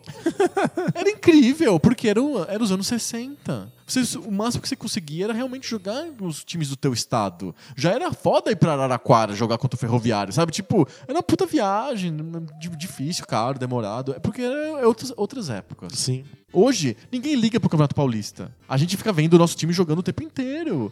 E a gente vê o campeonato alemão, o campeonato espanhol. O- a Liga dos Campeões, a, a. Liga Europa, a Libertadores. Eu posso ver. Se, se eu quiser, se eu tiver, tiver esse fetiche, eu vejo o campeonato turco. Exato. É, e, e- sim, deve ter. ESPN da vida que passa. Sabe? É, a gente tem uma, uma, uma vivência do esporte hoje muito diferente do que se tinha nos anos 60. Então a Copa do Mundo nos anos 60, anos 70, quando o Pelé jogou, era o lugar onde as pessoas podiam ver o Pelé. É, o Pelé fazia sentido na Copa do Mundo. Por isso que ele virou o cara que todo mundo lembra como o maior jogador de futebol de todos os tempos. Porque o- as lendas que corriam sobre ele, que aconteciam no Campeonato Paulista, quando ele jogava contra o Jabaquara, quando ele jogava contra o São Bento, ou contra o Corinthians, sei lá, esse, é, é, se concretizavam na Copa do Mundo, quando o mundo inteiro estava filmando e vendo aquele jogo acontecendo. Em 70, as pessoas não param de falar sobre como que o Pelé e a seleção brasileira jogou em 70, porque foi a primeira Copa do Mundo que foi televisionada ao vivo. As pessoas podiam ver ao vivo o jogo. Foi a primeira vez. Sim. Em 70. Então fazia sentido. No jogo do Santos, no Campeonato Paulista, não passava ao vivo no satélite. né? Era muito caro botar o satélite para transmitir o jogo do Santos. Mas a Copa do Mundo faz sentido, então fez a fama do cara. Hoje, você tem todos os jogos possíveis de todos os campeonatos possíveis sendo transmitidos ao vivo. Você pode consumir o que você quiser. O campeonato turco, que nem você falou, o campeonato alemão, o campeonato espanhol. O Messi não para de sair da televisão. Se eu quiser ver 24 horas de Messi, eu vou ver 24 horas de Messi. Então tanto faz a seleção agora. A seleção não faz diferença pra ele. O Cristiano Ronaldo é outro cara, é assim. Ele, ele é o, provavelmente o melhor jogador de futebol do mundo, disputa com o Messi todo ano pra ver quem que é o melhor. Mas ele, ele é de Portugal, ele é um, é um país pequeno, não tem tantas pessoas assim pra jogar bola no nível dele. E ele, o, o time não é tão bom quanto ele. E aí há uma cobrança excessiva sobre o Cristiano Ronaldo. Ele tem uma postura super competitiva que ele fala: não, se, se eu tiver com uma perna e meia, eu, Eu vou vou jogar. É. É, tipo, porque ele, ele tem essa postura hiper competitiva. Mas o Messi tem uma postura um pouco menos competitiva e ele, ele cansou. Ele se, realmente se machucou por estar é, sendo criticado por não conseguir fazer aquilo na seleção. Que diferença faz a seleção pra vida do Messi? Se ele, não, se ele jogasse. Tem várias pessoas, vários grandes jogadores que não têm países representativos. É, o Ibrahimovic é da Suécia. A seleção sueca é uma merda. A- é- é- com- o Ibrahimovic joga sozinho lá. É ele mais 10. E tipo. Faz diferença? O Ibrahimovic ficou famoso por causa da Suécia? Não, ao contrário. Ele ficou famoso apesar da Suécia. O Gareth Bale é da- do país de Gales. O Gales até por coincidência conseguiu avançar na Eurocopa agora. Mas ele. É um ninguém- time ele muito mais é um fraco time do que muito ele, né? fraco, muito mais fraco do que ele. Você acha que ele é famoso por causa do país de Gales ou apesar do país de Gales? É, essa dinâmica mudou bastante. A dinâmica mudou bastante. Então dá pra ser. O, tem um cara lá que é presidente. Foi presidente da Libéria. Um jogador lá, o George Weah. Ele ficou muito famoso porque ele foi o melhor jogador de futebol da África por muito tempo. Ele era da Libéria. Não tem seleção na Libéria. Ele virou presidente do país dele.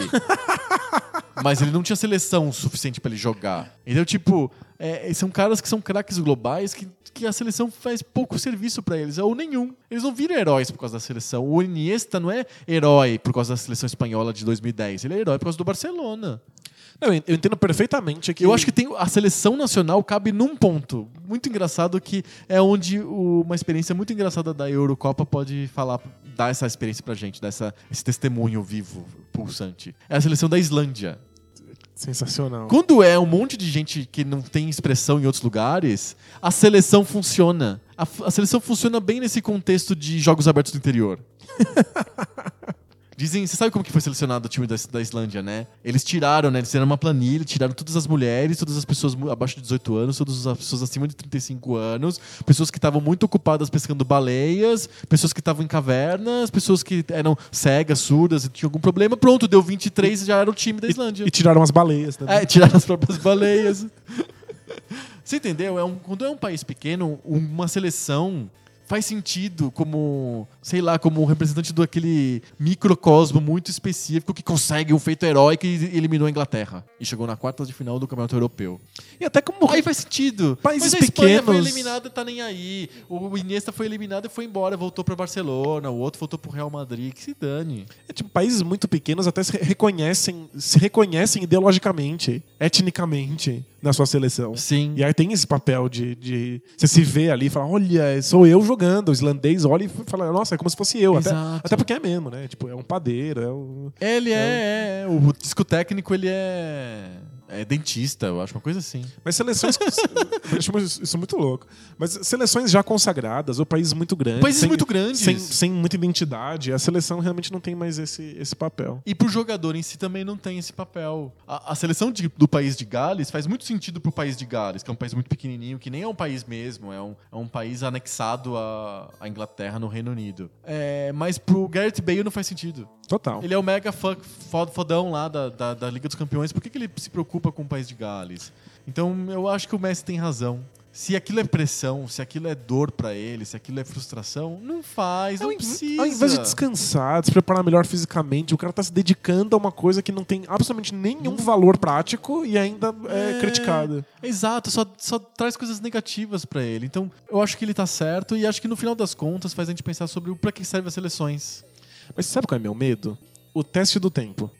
Porque a gente consegue, por exemplo, eu não acompanhei futebol nos anos 50, 60, 70, 80. Aí você vê as Copas do Mundo como Cê- se fosse É, a amostragem As do Copas futebol. do Mundo são uma amostragem pro leigo, sabe? Elas são uma espécie de um É resumo. o que passa no Globo Esporte, né? É, é tipo, que- ninguém, ninguém se liga, liga pro campeonato espanhol, mas pro a Copa do Mundo, sim, passa no Jornal Nacional. É o que fica no Geist, assim, se- eu tenho muitos times, muitas seleções, muitos países no mundo de futebol globalizado, de esporte globalizado. Eu preciso de uma espécie de um filtro. Uma curadoria. Uma curadoria que me permita ver o que foi realmente relevante.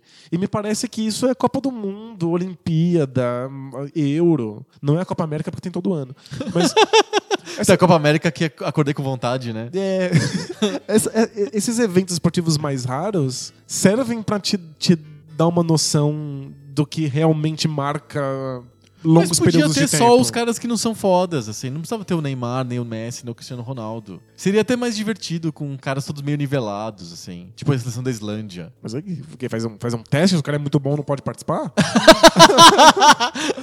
ou, Ah. ou não, é só jogadores não profissionais? É, não Você- sei. Esse espírito do quer- Barão do Coubertin, assim, Você, quer, né? você quer- você quer voltar pra Olimpíada não profissional? É, exato. Não, não, não sei, assim, não sei bem. Eu fico pensando muito com, com relação ao futuro dessas competições que são de países. Eu não sinto que faça sentido hoje em dia. E, e tenho medo de daqui a 30 anos a pessoa falar assim: o Messi não foi tudo isso. Ah, porque os vídeos do, do, Eu acho que não. Eu do acho que. YouTube 4, Posso ser sincero? Eu acho que 4K. não.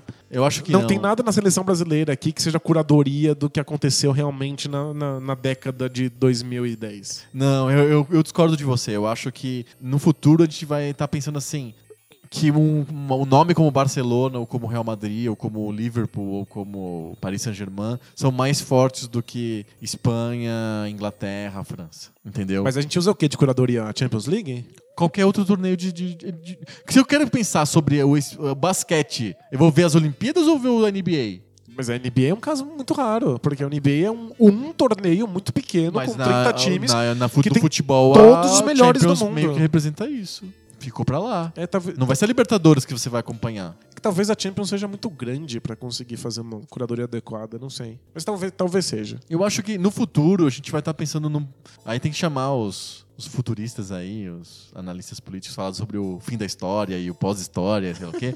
Eu acho que a gente vai ter uma sociedade pós-global em que a gente- esse conceito de país vai estar muito, muito fluido, muito esquisito e a gente Mas- não ligue mais. No esporte, já, ele obviamente já tá A desaparecendo. gente gosta mais do Barcelona do que da Espanha, sabe? O- Tipo, O basquete mundial, ele é a NBA, e só assiste basquete que não é NBA quem tá no, no- clima Jogos Abertos do interior. é, quem gosta de ver lá o, sei lá, o Flamengo contra o Bauru, assim. É, o pessoal do, do interior do, de- do Brasil que realmente Pode acompanhar de perto, acompanha vai de no perto. ginásio. A torcida do Barcelona, que tem um time de basquete que vai lá, acompanha. Tem a Eurobasket, né? Isso, o pessoal da Polônia, sabe? Tipo, o pessoal que vai ali acompanha o time bem de pertinho, porque tem esse clima de, de, de família, né? Aham. Mas se você quer ver a curadoria do, do, do seu tempo, Você vai na NBA. Só na NBA já era. Acho que o esporte caminha mesmo nessa direção. Você gosta da razão. Olimpíada de basquete? É bem legal. É? É. Porque tem esse aspecto Jogos Abertos no interior ou porque dá pra ver o melhor basquete do mundo acontecendo ali? Não, o melhor basquete do mundo você viu na final da NBA, é isso. Inclusive os jogos costumam ser bem ruins. Mas é, é legal ver. É pela festinha, assim. A festa é interessante, é legal ver grandes jogadores. E nomes desconhecidos e esquisitos, assim. Muitos. Seleção da Islândia, de basquete. Deve ter. Tem, tem. Se- se- Sempre tem, né? Seleções estranhas e divertidas, tipo a seleção da Angola, que todo mundo é anão, e, jo- e jogam bem pra caramba. Eles são bons e é. baixinhos. É, Mas é que te- tem aquela coisa interessante que é o jogador que é bom na NBA, mas não é tudo isso. E ele tem que comandar um time sozinho. E é muito legal, porque você descobre que ele é melhor do que parecia. Sei lá, um jogador espanhol que volta, vai, joga na seleção espanhola, o Nenê. Joga da, da Nova Zelândia, sabe? Aham. Franceses. Que são o pró- próprio Nenê. O Nenê tem um papel Na muito Argentina teve isso, um né? papel muito limitado. E os jogadores argentinos que têm papéis secundários nas suas equipes. E aí você consegue ver eles carregando um time nas costas. Costas. Inclusive a Argentina Foi campeã, né? campeã olímpica. Isso é, isso é legal. É uma chance de ver eles numa, num ambiente. No universo paralelo. Isso, um- são condições diferentes. Mas eles estão todo mundo normal. em ritmo de festa, né? Como diria o Gugu. É, né? total. Com- completamente. E, tipo, é, e é legal ver. E, tipo, coroou, por exemplo, a geração da Argentina, que foi campeã olímpica, parabéns pra eles. Mas ninguém lembra e ninguém dá muita bola pra isso, né? A gente gosta muito, pra encerrar, que a gente já estourou o tempo, a gente gosta muito porque a gente não acompanha vôlei de clube, basquete de clube no Brasil. A gente só vê a, a Olimpíada. Se a Hortência não tivesse na seleção, quem quer saber dela do Minercal ou do, do Piracicaba? Você entendeu? Não, sem dúvida. é, esse é o problema. A gente tem. Esses esportes no Brasil são subdesenvolvidos e a gente só consegue enxergar eles em, em épocas memoráveis, tipo Olimpíadas ou Copas do Mundo É. de basquete, ou de vôlei, ou de qualquer esporte. Mas é isso, fica pra depois. Mas eu acho que existem alguns esportes que são esportes olímpicos. São esportes em que todos os envolvidos treinam exclusivamente pra Olimpíada. Natação e atletismo. Na- tá de Exato. ginástica. É isso. Mas Tiro. Ah, mas aos judô. poucos, aos poucos esses caras também estão migrando para campeonatos específicos.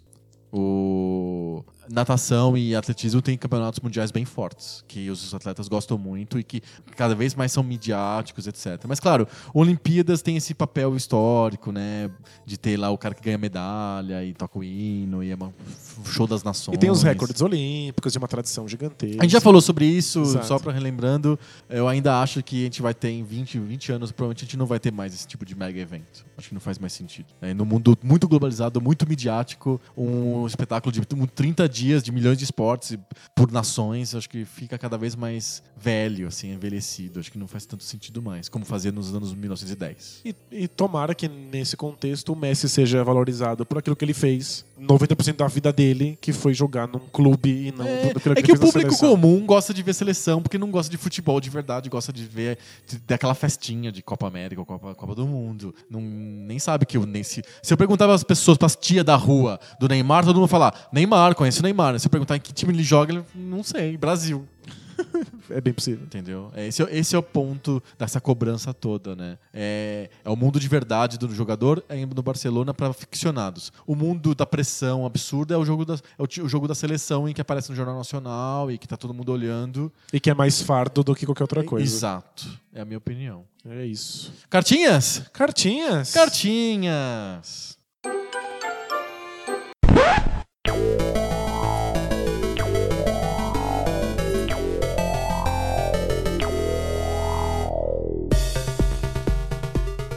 Debate de bolso, aquela sessão do nosso podcast que a gente para de conversar e começa a procurar pokémons loucamente por aí. Tchau, gente. Capturar um Pikachu e já volta. né? Eu ouvi falar que naquele restaurante aqui na rua. Eles jogam isca pra Pokémon. Gente, Gente, que mundo bizarro. eu não sei se a civilização deu certo ou deu errado quando eu ouço falar nessas coisas. Pois é. Eu fico pensando sempre no tédio da, dos- da, vida, da vida humana, né? Como que a vida é uma coisa entediante e as pessoas têm que ficar inventando besteira pra poder passar o tempo. Porque é isso, né? Mas é é de certa maneira fascinante, né? É. A gente aqui flutuando nessa, nessa rocha de pedra, super entediados com a vida, especialmente nessa essa vida urbana em que tudo acontece e é como se nada tivesse acontecido. E aí a gente inventa umas criaturas bizarras de Sim. que correm por cima da cabeça dos velhos na praça, eles nem sabem que eles não estão vendo. não existem, os criaturas nem E você existem. vai lá e se- se- você se coloca o desafio, você se impõe o desafio de ir lá e capturar um troço que não existe, simplesmente pra passar o tempo. Não é? É, é de certa maneira maravilhoso. É maravilhoso, porque o ser humano não precisa mais se preocupar com premências materiais terríveis e urgentes, então ele pode se ocupar com bo- bobagens, com passatempos, com coisas que tirem o tédio da existência. A gente pode tirar as regras naturais do mundo e inventar regras É, novas. porque tá chato. Eu inventei uma regra em que eu preciso capturar um bicho que não existe É. com, com- com esse celular na minha A mão. vida tá muito, muito fácil sem objetivos. Eu vou criar uns objetivos difíceis só pra ficar mais complicado pra mim. Tipo, fechar Ninja Gaiden. que tá na lista dos 30 jogos lá do Mini Nintendo. O primeiro. O primeiro, o mais difícil impossível. Você não quer apresentar o primeiro Ninja Gaiden pra uma pessoa que não conhece o Nintendinho. É. Você quer num- pelo menos o 2, vai? E tem o Mega Man, né? O 2. O 2, que é o mais fácil. É, é- é que se tivesse o Mega Man 1 e o Ninja Gaiden 1, as é pessoas o botavam Impossible fogo, né? Kit, né? Exato. Não é mais o Mini Nintendo. É o, ki- o kit da frustração. Kit da frustração. No debate de bolsa, a gente, a princípio, teoricamente, a gente para de falar sobre videogame e a gente fala sobre temas aleatórios. Toda semana um de nós traz um tema diferente. Essa semana é você, Danilo. Então, eu trago, Então. eu trago um tema esportivo. Oba! Adoro falar de esporte. É, Aliás, o último tema que você trouxe foi era esportivo também, que era dos atletas da seleção, do Messi, etc. é, estamos numa vibe esportiva entrando, Vamos lá. entrando nas Olimpíadas. Ah, é né? verdade, Olimpíadas. É, não sei se você sabe, mas eu gosto muito de, de UFC, eu acompanho, Sim. acompanho bem de perto. Já falamos sobre isso bastante. E já faz um tempo que todo evento do UFC que acontece, alguém é pego no doping. Opa! Todas as lutas acontecem, você já sabe que uma delas vai ser cancelada porque alguém foi pego no, no- no teste de doping. Sim. Então o UFC 200 que aconteceu recentemente, que era pra ser o grande evento da história do UFC, teve a luta principal com o John Jones cancelada porque ele foi pego com alguma substância e a volta do, do, do Brock Lesnar, que tava todo mundo esperando que ia ser fantástico. A, a luta aconteceu, mas já foi cancelada porque ele foi pego no doping. É, A, a luta rolou, mas não rolou. Exatamente. Então, a mais esperada não rolou A segunda mais esperada rolou e não valeu. Que sacanagem. Então, chegou a hora da gente falar sobre doping. Opa, vamos, precisamos falar sobre Exato. doping. Cadê o Denis? Precisamos falar sobre as pessoas que falam precisamos falar.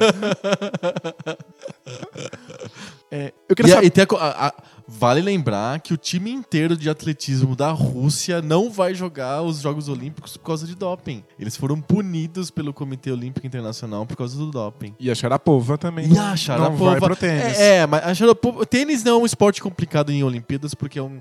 Olimpíadas é um dos diversos esportes nas Olimpíadas que o, o torneio não é importante, é o tênis. Então, vem poucos tenistas realmente importantes, relevantes para as Olimpíadas. Agora vem menos ainda. Bem menos ainda. Eu queria saber sua opinião sobre, sobre doping. Entendi. Se é importante realmente combater, ir Pois atrás. é. Quais tipos de doping você acha que, que, que são reais? Sobre esse, esse papo de que, no fundo, todo mundo tá dopado, a gente só ainda não colocou essas substâncias Conheço na mui- lista. Conheço muita gente que tem a, te- tem a teoria de que não existe esporte de alto rendimento sem doping. Eu, o doping, o combate ao doping faz muito sentido pra mim, porque se a gente tá, o esporte, qual que é o objetivo do esporte em, pro espectador? Não tô falando pro atleta, tô falando pro espectador, Pra eu Ok. assistir um espetáculo esportivo, eu preciso de ter uma motivação. Essa motivação, na maioria dos casos, é o thrill, a emoção de você não saber o que vai acontecer, de você não saber quem vai ganhar, de você não saber quem que é o melhor, se o melhor que você acha que é melhor, ele não pode ser surpreendido por um outro cara que você não sabia, que não vai surgir o James Buster Douglas doido que vai bater no Mike Tyson que era invencível.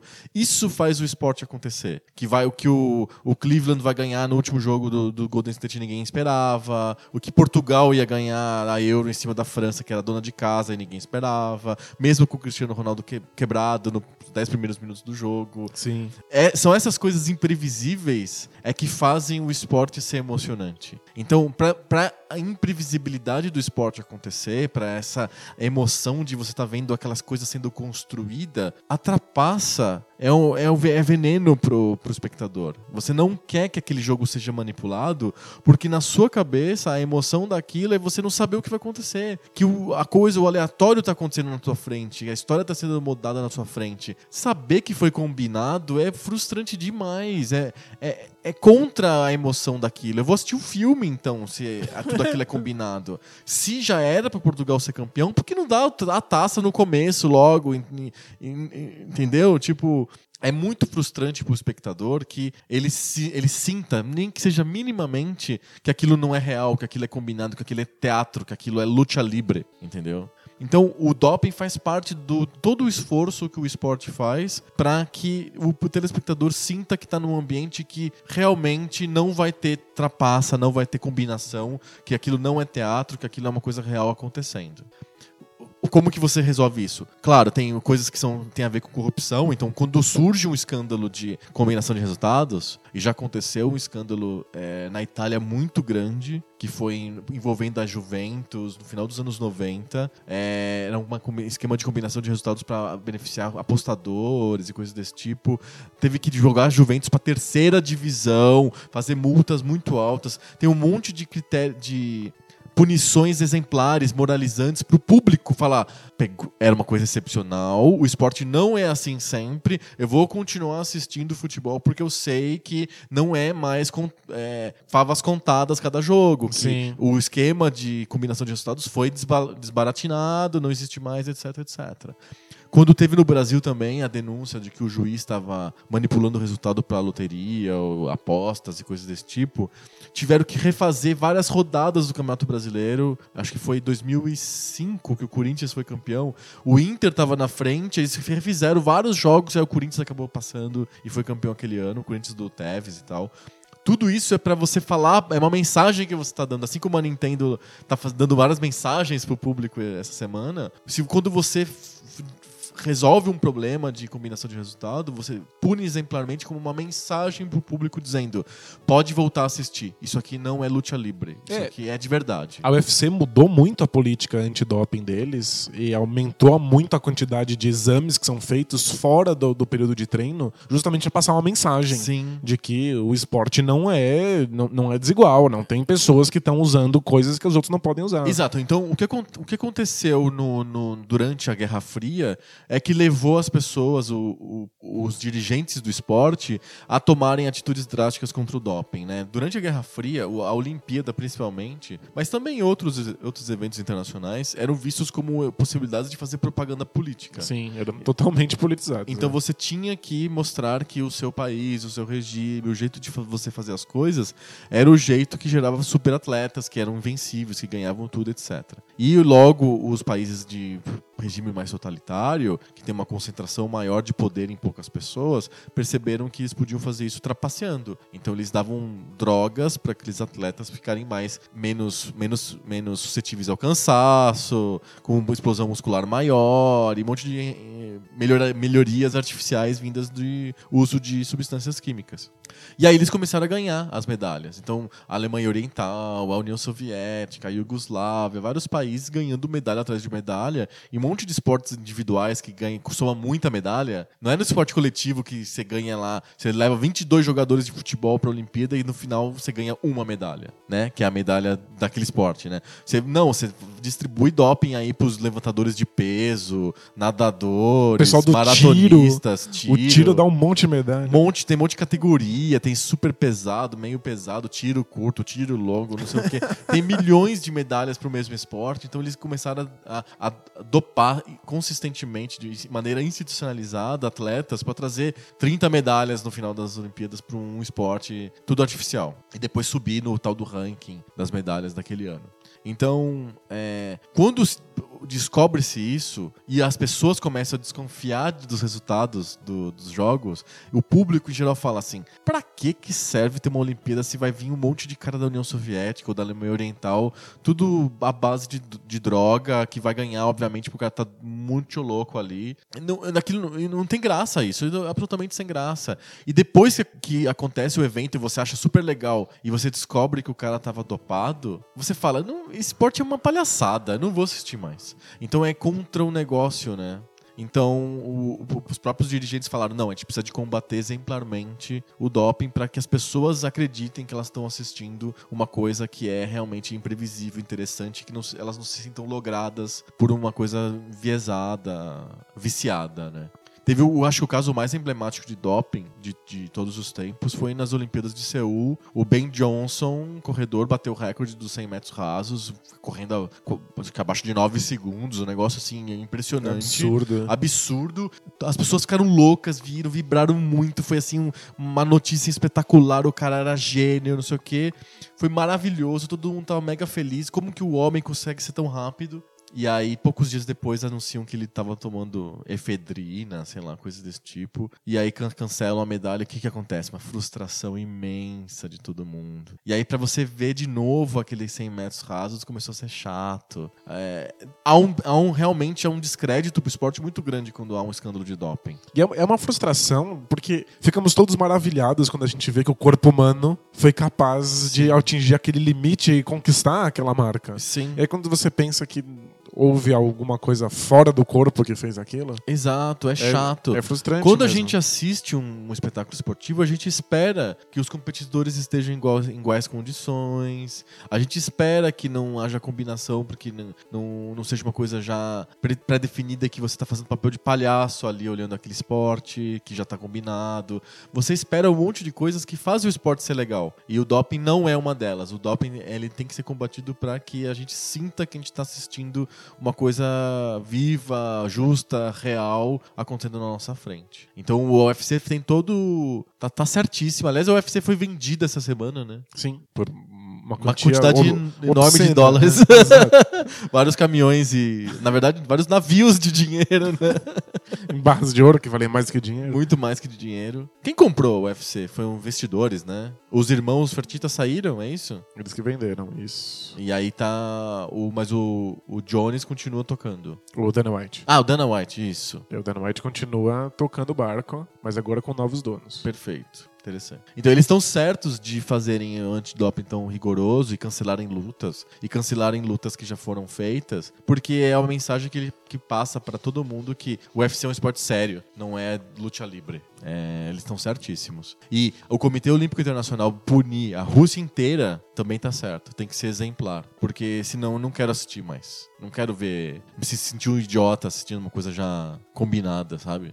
É que, que o, o meu receio é que me parece que a maior parte desses esportes profissionais exigem que, que- que substâncias estejam funcionando para que você consiga render em alto o- desempenho. Acho que teve as- os papos do Giba, sabe o Giba do vôlei? Sim. Ele parece que ele comentou na biografia dele, coisas desse tipo, que rolava muito doping no vôlei. A, a gente tá tentando levar o corpo humano ao seu extremo, ao seu limite. Uhum. E parece que nós criamos substâncias que possam, podem nos ajudar nessa direção. Certo. E algumas substâncias são mais prejudiciais, outras são menos. Mas é, é tão difícil julgar, porque Então, beleza. trein- treinar atletismo É. também é prejudicial pro corpo humano. Eu concordo. né? É que o, tu- o que eu tô falando é sempre do ponto de vista do, do espectador e do negócio. Do esporte como um esporte de- é, que os americanos chamam de spectator sport. É o esporte pra você assistir. Sim, Concorda comigo? sim, claro. Não tô pensando na prática esportiva. Fala- falar de doping na prática esportiva é outro assunto. É o assunto de o, o ser humano conseguir aquele resultado, ele precisa ou não de, de, de enhancements, né? De melhorias artificiais. Trocar o tênis por um tênis mais assim assado é doping ou não? O famoso maiô da natação. O que, maiô que, que diminuiu, né? O atrito te- o tempo de água. todo mundo que usou. Exato. O tênis mais leve também diminuiu a, o- a corrida, né? A sapatilha de atletismo também diminuiu o tempo. É, e coisas assim, mudar o terreno, a roupa que o cara veste por uma roupa mais leve. Será que influencia em tudo? Tudo isso é doping? A, a, pro telespectador, pra quem tá assistindo, não faz muita diferença. O que ele quer é sentir que ele tá num ambiente justo. Que, ele Que tá todas as ambiente- pessoas têm as mesmas, as mesmas oportunidades. mais ou menos, que, que ele não se sinta vendo uma coisa combinada. Que ele não é. Aquela frustração de ver um negócio que, tipo, era marmelada, sabe? Isso que tem que ser evitado. No caso da- de quem tá procurando as marcas incríveis, super-humanas, etc., aí é um debate bem profundo mesmo de, de, de que se essas substâncias são válidas ou não. O que, que você pensa? Acho que o, o meu medo é simplesmente com a parte financeira da coisa. Eu acho que as, as substâncias deveriam ser toleradas até um certo grau de dano ao organismo, Hum. porque um monte de treinamentos esportivos fazem dano ao, orga- ao organismo, é Ok. normal. O ponto é quanto, quanto custam esses dopings. Sabe, a gente, torna o esporte inviável pra quem não tem dinheiro pra comprar o doping? É, É, exato. A gente não pode ter, ah, como atletas profissionais, só as pessoas mais ricas que podem pagar os, me- os Mas melhores. isso é normal em vários esportes. A- Automobilismo ou hipismo são esportes inacessíveis pra quem não tem dinheiro. E eu não tô falando de quem não tem um dinheiro do salário de classe média. Não, não, não. Tem que ser rico de verdade pra você poder ser um, um cara bom no hipismo, por exemplo. Ou piloto de Fórmula 1. Não tem piloto de Fórmula 1 pobre. Como que você treina o kart se um kart custa, sei lá, X mil reais pra uma criança brincar? E ter um lugar, e tem que alugar, não sei o quê. Você ter um cavalo, é o custo do cavalo, mais o do aras, mais o do treinador, mais o do veterinário, mais não sei o quê.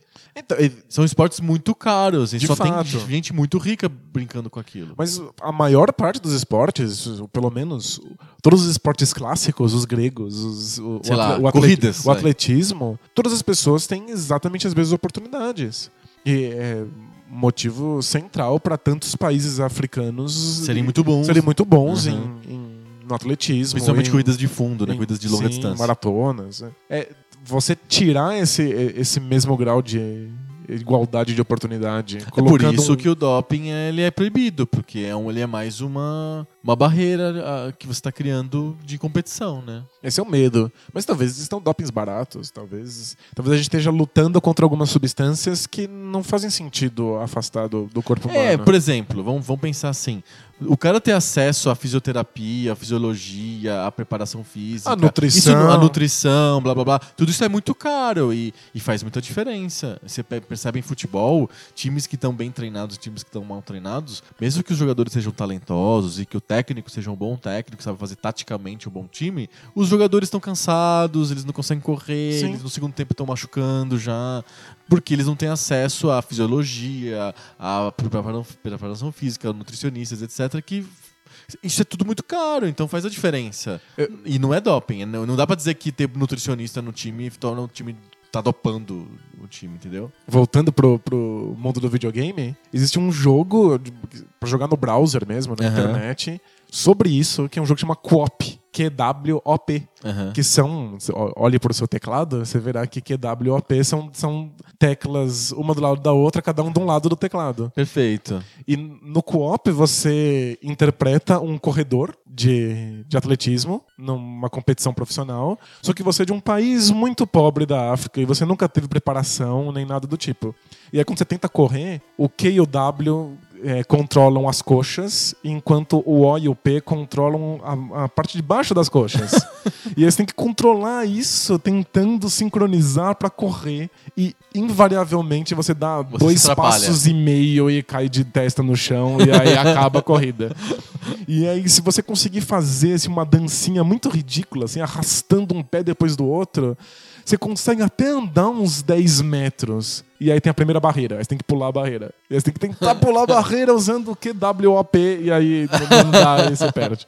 E é, tipo, é um- o jogo é, É de propósito. é de propósito, é uma crítica ao fato de que essa ideia de que o esporte oferece oportunidades iguais é completamente impossível Sim, é, é mesmo. num mundo em que É por isso que eu tô falando que tem tudo a ver com mensagem. Não é com, com a realidade. A gente tá falando de esporte que é entretenimento pras pessoas. E a- os, os- os diretores desse entretenimento querem passar mensagens de que aquilo é realmente válido, que as razões para as pessoas assistirem estão tão corretas. Pro atleta, não. É um mundo injusto, safado, sem vergonha mesmo. É. Acho que a gente- a tem que decidir qual é a mensagem que a gente quer passar pro, pro público que assiste o esporte. Mas se a gente passar gente- uma mensagem de vale tudo, as pessoas vão parar de assistir. É, Elas vão achar assim, "Bele- legal, vai ganhar sempre o cara que tem acesso a tudo. Acho que, a- Nunca a- vai ter aquela história do azarão, sabe? acho que provavelmente a mensagem é que precisam existir limitações, a gente tem que ver quem consegue vencer melhor essas limitações. né? Exato. Talvez seja a melhor mensagem pra assistir, mas É. eu, eu não sei se, a- se- se faz sentido pra um cara que quer vencer todos os limites do corpo. É que o esporte deixou de ser isso há muito tempo. Pode ser que as- os atletas estejam imbuídos nesse, nesse, nesse negócio de vencer os limites do corpo. Que ainda existam atletas filósofos, sei lá, o Bruce Lee, assim, que tá querendo realmente desafiar os limites do corpo. Mas o mundo dos esportes em geral, at large, não é sobre isso. O mundo dos esportes é de ter muitas pessoas olhando aquele esporte. É um grande Ele é um negócio. espetáculo, Ele é um né? espetáculo. Ele deixou de ser um desafio individualizado, que a pessoa se ref- reflete sobre si mesma, sobre seus, os seus, sobre seus limites e sobre as suas deficiências e sobre suas, as suas potencialidades e virou sobre eu sou um atleta que sou consumido por milhões de pessoas ou não. Tem gente que até nem, tem, nem tenta ser bom atleta. Tem gente que quer ter um cabelo diferente, uma postura engraçada, falar, falar mais ou falar menos. É, são- eles são marcas, né? Eles São marcas. Então, é, ser espetacular no esporte, claro, te garante que você vai ser consumido por milhões. Mas o público tem que entender que aquilo é, é, é uma coisa você, como super-homem, não que você tá escondidinho tomando drogas antes de você jogar, sabe? Que isso faz o público não gostar mais de você. É uma imagem, né? É imagem. É sobre uma imagem. É sobre uma imagem. Isso que movimenta os esportes em geral. Claro, tal, ah, tem atletas que estão pensando no limite do próprio corpo, mas aí eu acredito que talvez ele devia não competir. Ele devia ficar tomando as drogas e conseguir ser o mais rápido do universo. E, e aí ele vai falar: Eu consegui, eu consegui, sabe? Porque no mundo competitivo de esporte de mídia, um cara assim não cabe mais. Perfeito. É, é o que eu acho, assim. Eu sei, sei lá. É, Talvez eu não tenha. A minha visão seja menos romântica e menos grega do esporte. É Acho uma visão sentido, muito de que- espe- espetáculo de massa. Acho que o cara que quer correr mais rápido pode fazer isso no quintal dele. É. É, eu sou o The Flash, né? Exato. E aí ele inventa coisas malucas pra ser bem rápido. Não, de fato, o esporte hoje ele é um espetáculo e a gente tem que passar a mensagem de que esse espetáculo é viável Exato. e, e legítimo de alguma maneira. Nunca né? é. Nunca é viável e legítimo totalmente. Sempre vai ter. O, o cara não tem acesso à preparação física, à nutrição, ao equipamento correto, etc. etc, Sempre vai etc. ter o vento no vôlei, o morrinho artilheiro no futebol. É, né? o juiz meio assim. é, Sempre tem que, sempre tem que ter. É, sempre tem. Mas o, o esporte tem que se autopunir, assim, pra mostrar pro público que ele é Ele tenta. correto e honesto. É pelo menos, pelo menos a tentativa, né? Exatamente. Vamos ver se sobra alguma coisa do UFC. Se ele não é comido pelo doping, né? Exato. A gente tá pensando em corpos que se machucam muito e que precisam estar É. em, em pleno funcionamento pra evitar ser machucados. Tem né? uma coisa no UFC muito típica, que eu acho que vem do boxe, e que é feito pra inglês ver mesmo, é feito pra passar a mensagem, mas que ao- aos poucos tá, tá. O público já não tá acreditando mais, que é o sistema de pesagem. Que tem, você tem pesos muito estritos pra pessoa estar naquela categoria, pra poder lutar aquela luta, mas a pesagem acontece tipo um dia ou dois dias antes da luta mesmo. É um dia antes. E é. aí o cara já tá, já tá pesado no dia da luta, ele já passou bastante, ele só precisa estar bom no dia da pesagem. É, então, a, a ideia é muito boa. É pra garantir que pessoas mais ou menos do mesmo peso co- compitam entre si. Mas como ela, a pesagem acontece num dia antes, todo mundo rouba no peso. Rouba no peso. Desidratando. Exato. Eles arrancam tudo que tem de água do corpo fica no limite do desmaio, porque aí elas pesam muito menos. Aí depois você volta a ter água, cobre Pronto, pra você valer, tá você de incha, você já é muito maior do que na sua pesagem. Exato. Então, tipo, o público aos poucos vai aprendendo isso. Então, o UFC talvez tenha abandonar aos poucos a pesagem e fazer um outro, um outro, um outro método. Porque é tudo. A pesagem é só mensagem. Porque se tiver muita desigualdade no, no esporte, em si as pessoas param de assistir. Então é óbvio que o, a UFC não vai querer que um magrinho lute com um grandão. Você olhar para as pessoas e ver um cara magrelo e um outro gigante, o público falar. "Que- luta é essa? Né? Não tem graça nenhuma. É o Barcelona contra o Santo André, sabe? Tipo, né? Não, não, não tem Barcelona graça. e Fluminense. Fluminense e Barcelona.